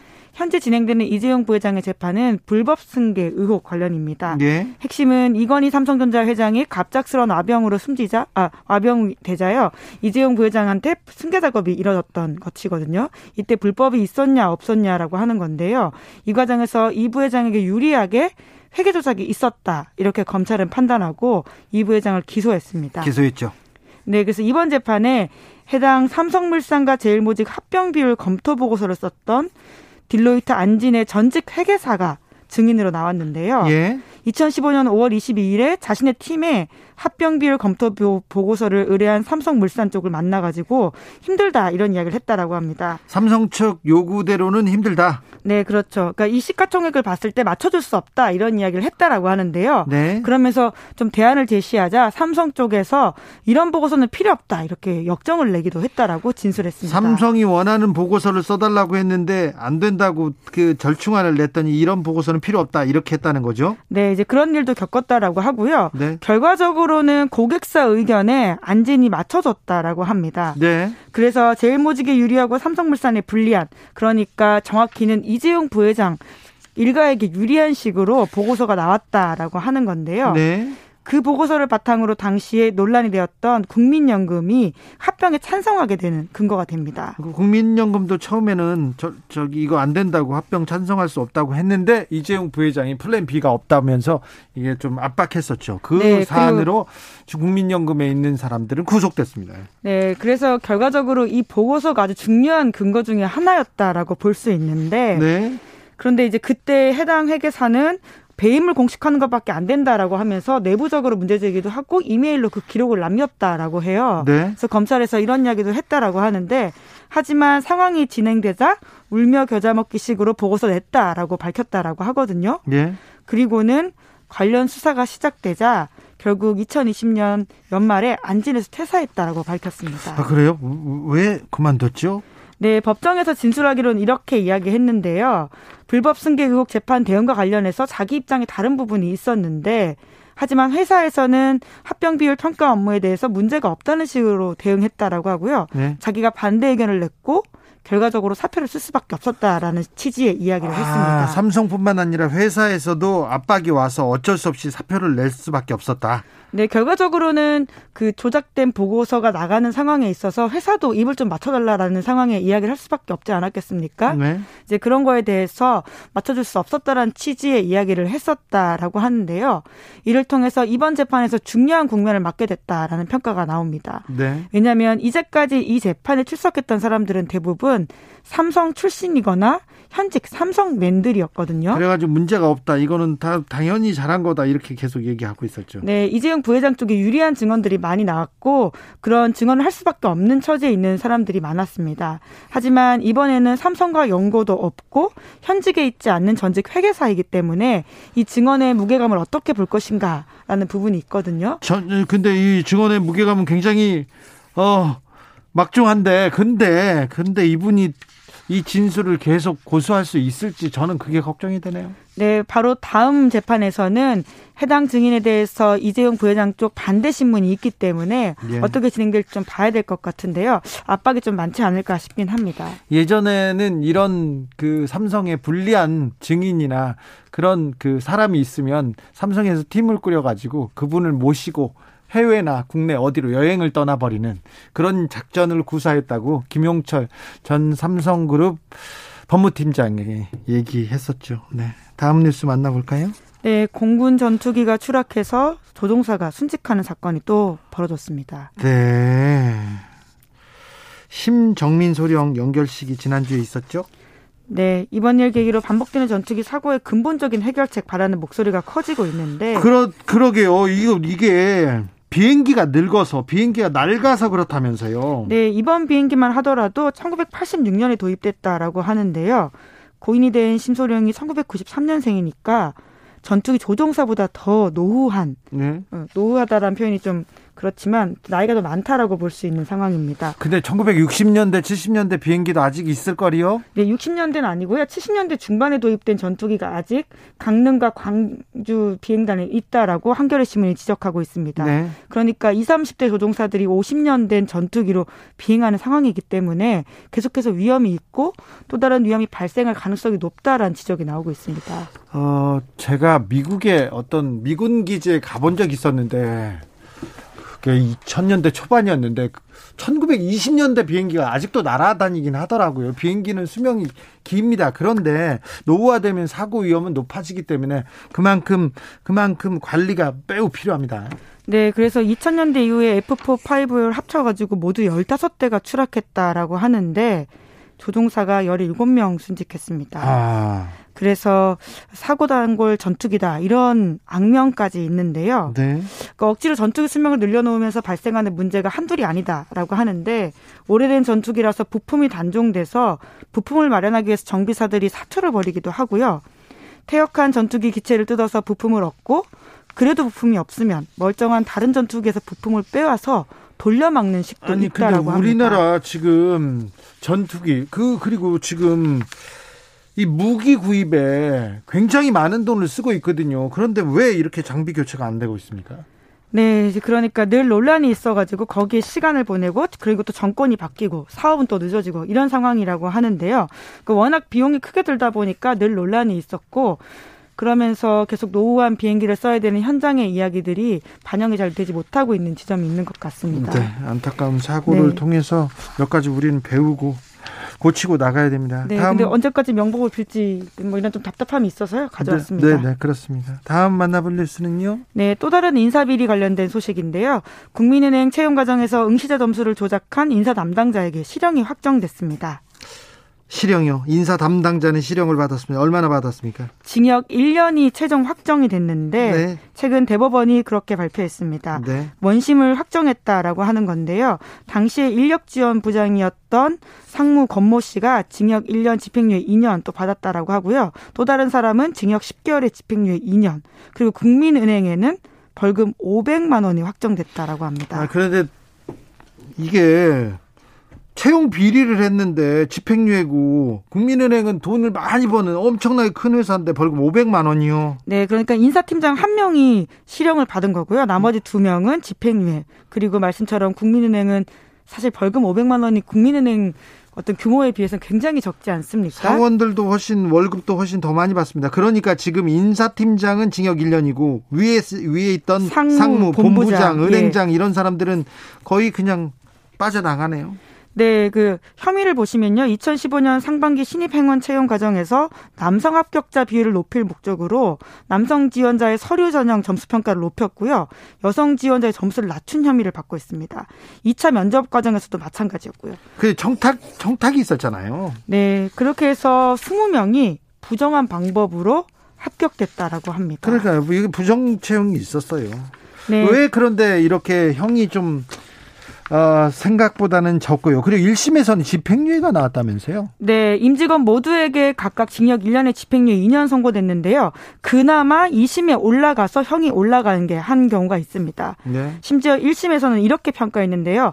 경제적 이득을 취했다고 볼 사정이 없고 잘못된 관행을 답습하는 과정에서 범행에 이르르게 됐다라면서 해당 범죄의 의미를 낮게 평가했습니다. 차. 판사님들 참 따뜻하셔. 잘못된 관행을 답습하는 과정에서 어쩔 수 없이 범죄를 저질렀다고 너무 가슴 아파하시네요. 네, 피해자가 분명히 존재하는 사건이고요. 그럼요. 그리고 어떤 신뢰를 낮추고 있기 때문에 이것들은 굉장히 엄정하게 처벌해야 함에도 불구하고 당시 그렇게 집행유예가 있었는데 그나마 이 심에 와서 인사팀장의 형은 올라갔는데 나머지는 모두 일 심과 같았다라고 합니다. 네.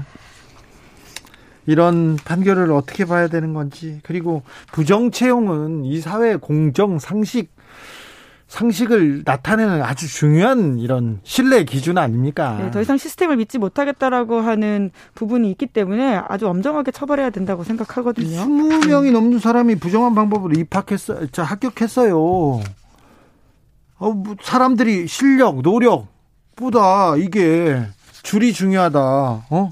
관계가 중요하다 이 생각하지 않겠습니까? 네, 게다가 이천십오 년에 일어난 일이거든요. 네. 예, 그 이후에 또 얼마나 많은 일들이 있었고 좀 종종 소개해드리지만 제대로 바로잡지 못하고 있는 것들이 아주 많습니다. 은행마다 채용 비리 네. 사건이 있, 있습니다. 이 부분도 굉장히 좀 안타깝습니다. 신뢰를 생명으로 해야 될 은행에서 채용 비리가 계속 일어나고 있는 것 잘못됐습니다. 돈만 많이 번다고 이런 부분 아유 많이 잘못됐습니다. 팔이삼칠 님께서 삼성 이재용 부회장 복 받았어요. 다들 김건희 뉴스에 몰입돼가지고 저 재판에 신경을 못 쓰고 있네. 아 그러네. 건희 뉴스에 지금 건희 뉴스 때문에 재용 부회장 복 받았네요. 이팔육일 님께서는 최민희 의원님 대 김용남 의원님 친해지는 거 결사 반대합니다. 근데 바깥에선 친한데 가끔 사안에 따라서 그렇게 크게 다투시는 척 하시더라고요. 자, 기자들의 수다 시사인 김은지 기자와 함께했습니다. 감사합니다. 네, 감사합니다. 교통정보센터 다녀올게요. 김한나 씨.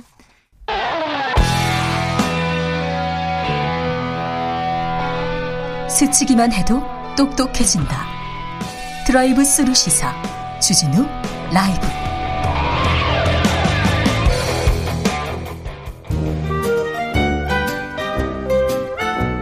민생이 먼저다. 함께 잘 먹고 잘 사는 법 찾아보겠습니다. 민생과 통하였느냐 생생민생 통.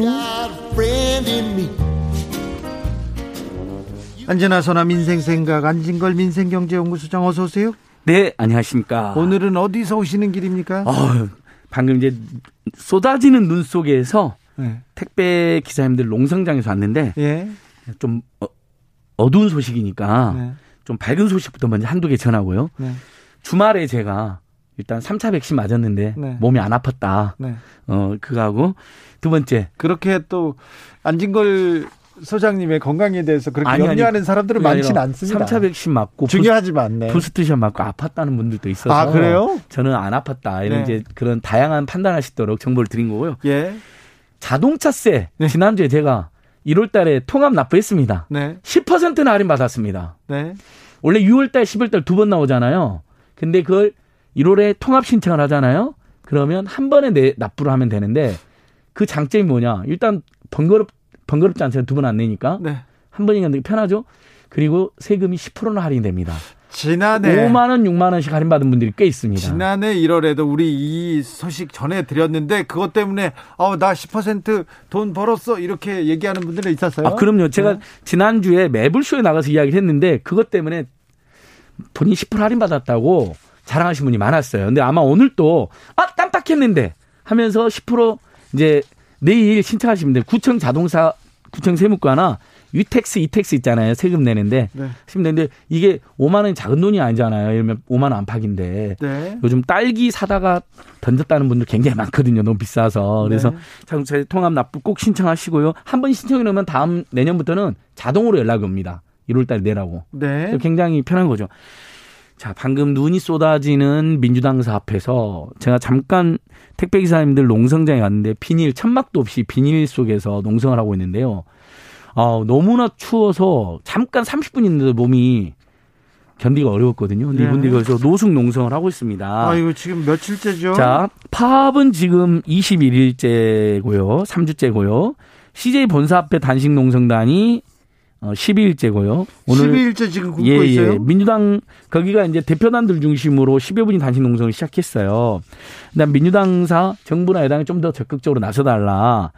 야당은 이 이슈에 대해서 별로 관심이 없는데 정부당은 사회적 합의를 이끌어내지 않았느냐. 책임 있게 끝까지 해달라라고 호소하는 단식 농성에는 백 명의 택배기사님들이 단식 농성하고 있어요.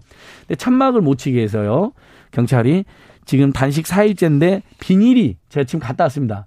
비닐이라고 하잖아, 옛날에. 비닐. 네. 비닐만 쳐놓고 백 분이 노숙 철야 단식 농성을 하고 계세요. 백 분이나요? 백여 분이나요. 어. 그래서 내일 이분들이 제가 지금 우리 씨제이대한통운에 너무 아쉬운 게 자, 이렇게 사태가 길어지면 이 자체로도 굉장히 비인간적인 상황이고 어, 일부 지역에서는 택배사람이 이천여 명 정도 파업에 동참했기 때문에 일부 지역에서는 지금 택배 물건 차질이 발생하고 있습니다. 그러다 설날 앞두면 물건이 계속 늘어날 텐데 소비자들도 큰 불편을 겪을 수밖에 없는 거잖아요. 그럼 씨제이대한통운이 대화에 나서는 마침 택배노조에서 지난 십사 일 날 국회 앞에서 기자회견을 열었습니다. 그래서 삼 일 동안 오늘 기자회견 십사 일 날 제안했으니까 칠십이 시간 동안 무조건 대화를 하자고 제안했거든요. 씨제이대한통운에. 근데 씨제이대한통운에서 너무 아쉬운 게 여러 번 말씀드렸지만 택배기사는 그 고용구조가 씨제이대한통운 직접 고용을 안 하고 씨제이대한통운은 대리점하고 계약을 맺고 대리점도 또 기사님들을 고용하는 게 아니라 기사님들하고 자영업 계약을 맺습니다. 위탁에 위탁으로 되어 있다고 그랬잖아요. 그러니까 우리는 택배 노조원들과 교섭 의무가 없다. 우리가 고용한 사람이 아니다라는 입장만 지금 되풀이하고 있어요. 이분들이 씨제이대한통운 차량을 타고 씨제이대한통운 옷을 입고 씨제이대한통운의 주문을 받아서 씨제이대한통운 이름으로 문자를 보내고 집에 가서 물건을 갖다 주는 분들이잖아요. 이렇게 대화를 거부하면 어떻게 하냐는 겁니까? 날도 추워지죠. 춥죠. 설날은 다가오죠. 물량은 지금 쌓이고 있죠. 네. 그래서 쟁점이 뭐냐. 다시 말씀드립니다. 작년에 백칠십 원, 올해 백 원 씨제이대한통운이 요금 인상했습니다. 네. 이분들이 이렇게 피켓을 들고 있어요. 사회적 합의 초과위원 삼천오백 억, 오백 억. 공정하게 분배해라. 사회적 합의에서 초과이윤이 삼천오백 억 생겼습니다. 그중에 예. 일부는 대부분은 택배 노동자들한테 갈 줄 알았는데 노동자들한테는 안 가고 회사가 예. 배만 두드리고 있으니. 그렇게 예상 초과로 이득을 씨제이대한통운이 더 얻는 것으로 추정되는 게 택배기사님들 주장에 의하면 삼천에서 삼천오백 억이나 달한다는 겁니다. 아이고요. 제가 지난주에 국토부랑 함께 이 사회적 합의가 얼마나 잘 되고 있는지 한 사업장을 방문 저도 했었거든요. 그러니까 어떤 사업장들은 택배 기사님들의 처우 개선에 잘 사용을 했습니다. 그렇게 점검이 됐어요. 근데 업계 일 인 씨제이대한통운만 기사님들에게는 처우 개선에 찔끔 쓰고 본인들의 영업이익을 엄청 누리는 것으로 악용했다는 의혹이 지금 일고 있는 겁니다. 지적이 예, 예. 일고 있는 겁니다. 네. 이렇게 그래서 파업까지 발생했어요. 그러면 씨제이대한통운이 책임 있는 기업이라면 대화에 나서야죠. 네, 알겠습니다. 어떻게든 네. 합의를 봐야 될 거 아닙니까? 빨리 예. 이 추운데 추운데 바깥에서 노동자들이 떨고 있습니다. 굶고 음, 있습니다. 예, 너무 제가 좀 아쉽습니다. 좀 적극적으로 예. 회사에서 좀 씨제이대한통운 좀 좀 따뜻하게 좀 해주세요. 예. 이팔육공 님께서 자동차세 정정 필요한 것 같아요. 십 퍼센트가 아니고 일월에 통합 납부하면 구 점 일오 퍼센트. 할인입니다. 정확히는 그렇습니다. 네. 예, 대략 십 퍼센트. 자, 공일육일 님, 저도 자동으로 고지서 날아왔어요. 구 점 일오 퍼센트요. 네. 공칠구팔 님께서 안진걸 소장님 나오시는 로고성은 너무 즐거운데요. 소장님 갖고 오는 소식들은 너무 마음이 아파요. 아, 네. 그래서 마음 아픈 소식은 자동차 십 퍼센트 할인하는 거. 그거 하자마자 지금. 네, 자, 알겠습니다. 네. 자, 당정이 본격적인 추가 경정 예산 논의에 들어갔습니다. 예, 예. 자, 이번 추경에 꼭 포함되는 게 뭔지 좀 짚어주십시오. 예. 일단 추경 한 해만에 논쟁이 있었잖아요. 오십 전에 백 전에. 네. 그렇게 사람 애간장 태우면 안 됩니다.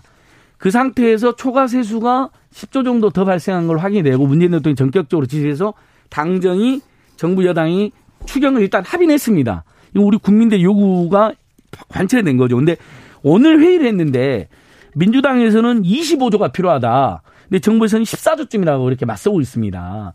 근데 십사조로 지금 정부가 설명하는 안은 뭐냐면 방역지원금하고 소상공인 방역지원금이 삼백이십만 명한테 백만 원씩 지급되고 있잖아요. 지금 지급이 되고 있는데 예. 이걸 삼백만 원을 확대하고. 그럼 삼백이십만 명한테 또 삼백만 원을 더 주는 건가요? 예, 그렇습니다. 그거랑 그다음에 소상공인 손실보상금이랑 해가지고 십사조 정도면 된다라고 이야기를 하는 겁니다. 예. 근데 십사조는 너무 작습니다. 자, 윤석열 후보도 오십조 이야기했고 김종인 위원장도 백조 이야기했잖아요. 예. 그다음에 이재명 후보도 오십조 이야기하다가 그렇다면 네. 정 안 되면 현실적으로 오십조 백조는 사실 쉽지 않거든요. 추경을 일월 달에 지금 네. 올해가 되자마자 삼십조라도 조, 그 조성하자고 현실 제안했습니다. 네. 거기서 더 나와서 민주당이 더 현실적으로 이십사조를 제안했는데 오늘 그거에 대해서는 합의가 안 됐습니다. 결국은 소상공인들이 삼백이십만 명에게 삼백만 원 지급되고 손실보상금이 일부 올라가는 거로 모자라다. 더 대상도 더 확대하고 우리가 보통 자영업자로 오백오십만 명이라고 하잖아요. 네. 근데 지금 정부가 방역지원금을 주는 대상은 삼백이십만 명이거든요. 네. 손실보상금을 주는 대상은 백만 명도 안 됩니다. 예. 이 대상을 늘리고 금액을 덜 늘리면 정부가 제출하려고 하는 십사조로는 어림없는 것이죠. 그리고 저희는 작년에 총 더 거친 세금이 예상보다 육십조 안팎이라고 지금 확인이 됐거든요. 네. 그걸 감안하면 이러면 소상공인들에게 만약에 이십조 안팎을 쓰잖아요. 거기다 십조를 만약에 더 늘리면 삼십조 추경, 이재명 후보가 말한 것처럼 삼십조 추경이면요. 소상공인들에게 정부가 말한 십사조보다 이십조를 늘리고 나머지 십조는 우리 국민당 이십만 원씩 전국민 재난지원금이 가능해집니다. 네. 그러니까 이렇게 삼십조 안팎으로 조성을 해서 소상공인들에게 제대로 보상해주고 그다음에 어, 대선 후에라도 이 년이 넘게 어, 방역으로 고통받고 온갖 비용이 들었던 우리 국민들에게 네. 일 인당 이삼십만 원씩이라도 전국민 재난지원금을 주는 게 맞지 않냐. 이건 이제 민생 시민단체들이 강력하게 촉구하고 있는 내용입니다. 알겠습니다. 은행으로 돈이 몰린다면서요, 소장님? 어, 이건 그 예금 금리 너무 적고 대출 금리 너무 높아서 열받았던 국민들에게 조금 도움이 되는 소식이고 우리 주진우 라이브에서도 정말 여러 번 저리 지적해서 일부 받아들이는 것 같아서 기분 좋습니다. 자, 아예 그냥 은행명을 알려드리겠습니다. 신한은행이 안녕 반가워 적금이라는 걸 냈는데요. 네. 적금 이자가 연 사 점 사 퍼센트입니다. 이거 얼마 만에 들어오는 소식입니다. 어, 그래요? 예. 그동안 우리 은행이 넣어놓으면 아예 물가보다 더 저기서 마이너스 금리거나 네. 사실 좀 괜찮은 적금 상품들도 이제 이율이 이 퍼센트. 일, 이 퍼센트가 안 됐습니다. 네. 이 퍼센트대를 찾아보기 어렵거든요. 사 점 사 퍼센트 금리나 나왔고요. 신한 가맹점 수익적금은 연금리가 삼 퍼센트로 인상이 됐습니다. 네. 우리은행도 금 이십 개 정기 예금, 십팔 개 정기 예금, 이십 개 정기 적금 금리를 영 점 일에서 영 점 삼 퍼센트 올렸습니다. 네. 국민의 하나은행, 농협은행도 다 예적 금리를 올리기로 하고 최대 어느 폭까지 인상할지를 지금 결정한다고 합니다. 그러니까 네. 이건 굉장히 반가운 소식이죠. 그러니까 예를 들면 금리가 너무 적으니까 필요 이상으로 주식이나 부동산으로 투자하셨던 분들도 네. 리스크가 있잖아요. 사실 그렇죠. 투자로 리스크가 네. 있고 그걸 알려줘야 되잖아요. 네. 근데 부동산 같은 경우도 자금이 투기 자금으로 흘린다거나 아니면 부동산에서 투자했다 실패하신 분도 있거든요. 더욱이 지금 대세 하락기라고 해서 부동산 가격이 지금 서서히 하향하고 있으니까 더욱 조심해야 되잖아요. 네. 그런데 적금이 사 점 삼 퍼센트 올라갔다. 예금이 올라간다. 네. 그러면 국민 입장에서는 은행에 다시 돈을 맡기고 이게 은행으로 돈이 들어가면 유동성이 해소돼서 부동산 투기를 근절하여 집값을 잡는데도 일정하게 도움이 될 수 있다라는 어, 분석을 하고 있습니다. 소장님 민생 꿀팁 몇 개 알려주세요. 아 이거 또 마지막으로 자동차세 십 퍼센트 못지않게 중요한 건데 저는 이거 제가 직접 해봤습니다. 예. 못 쓰는 냉장고나 선풍기 같은 거 이거 버릴 때 주변에 그 돈을 내고 아파트 단지에 그 청소업체한테 돈을 내고 버리는 분들이 있어요. 돈 내야 돼요, 돈. 그러실 필요가 없습니다. 폐가전은 자. 매출 폐가전 제품 매출 예약 시스템이라는 걸 통해서요. 전자제품 공제조합이라는 게 있습니다. 전자제품 자원수령 공제조합에 여기서 무료로 가져갑니다. 그리고 이게 법에 의해서 시민의 권리로 되어 있습니다. 예. 금리나 요구권이 시민의 권리인 것처럼 제발 대출금리 너무 비싼데 제발 인하 좀 해달라 하는 금리나 요구권이 시민의 권리인 것처럼 법에 보장된.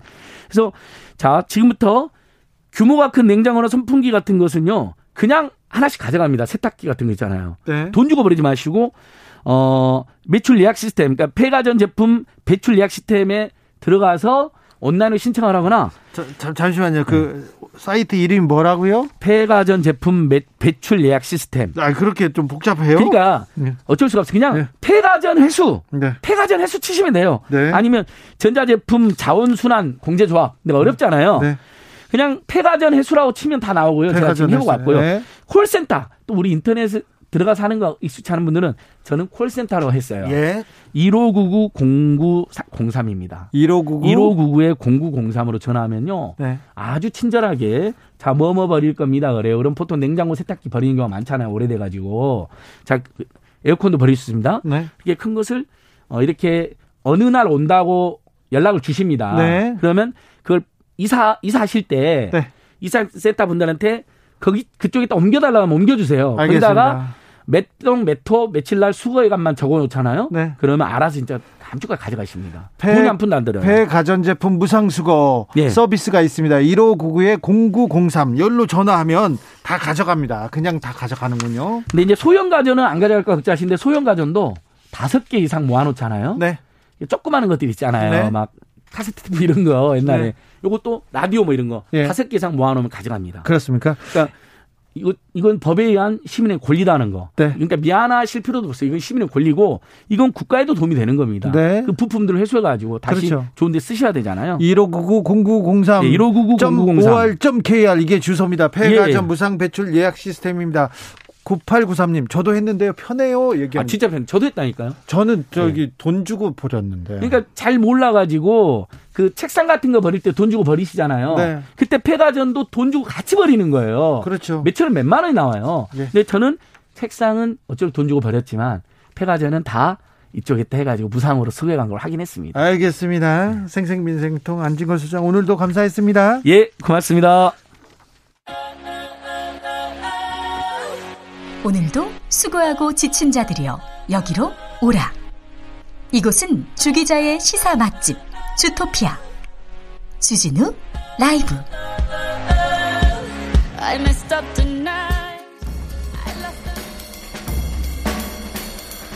느낌 가는 대로 그냥 고른 뉴스 여의도 주필.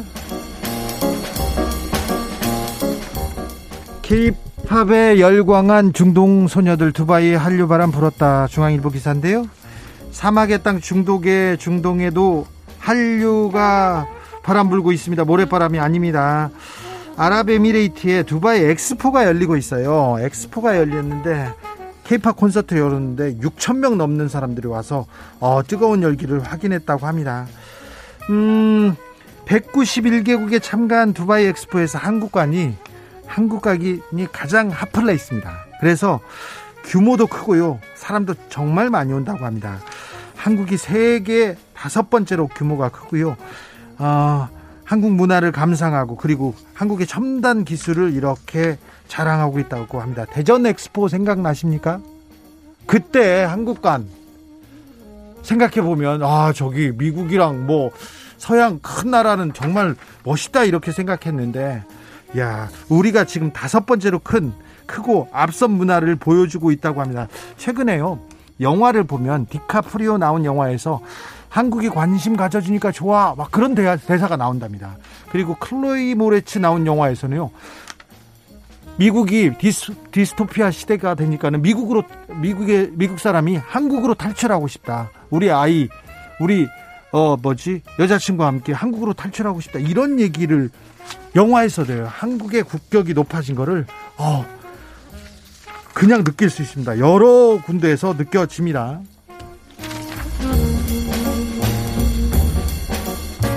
캄보디아에서 지뢰 백 개 찾은 영웅쥐 영원히 잠들다. 세계일보 기사인데요. 캄보디아는 지뢰가 많지 않습니까? 내전 당시에 지뢰를 많이 묻어서 그런데 어, 지뢰를 많이 찾아낸 그래서 생명을 많이 구한 여덟 살짜리 영웅쥐 마가와가 마가와가 지난 주말에 세상을 떠났습니다. 마가와는 벨기에에서 어, 민간단체죠. 민간지뢰 제거단체에서 훈련을 받은 특수쥐입니다. 특수쥐. 아프리카에서 태어났는데 큰 주머니쥐인데 이 특수쥐가 지뢰를 많이 찾았다고 합니다. 보통 어, 테니스 코트 한 개 면적을 마가와는 삼십 분이면 충분히 수색하는데 이 똑같은 면적을 사람이 하려고 하면 사 일 걸린다고 사 일 걸린다고 미국의 뉴욕타임즈에서도 이거 영웅지가 맞다고 이렇게 계속 얘기하고 있습니다. 캄보디아에서는 어, 천구백칠십구 년 이후로 사상자가 육만 명 넘게 나왔습니다. 지뢰 피해로 말입니다. 우리도 지뢰가 있어서 어우, 걱정이 되는데요. 어, 미국에는 미키마우스, 미니마우스, 제리도 있었죠. 그런데 캄보디아에는 훌륭한지 마가가 있었네요. 우리나라에는 어떤 지가 있는지 어떤 지가 있는지 기억이 안 나네요. 네, 알겠습니다.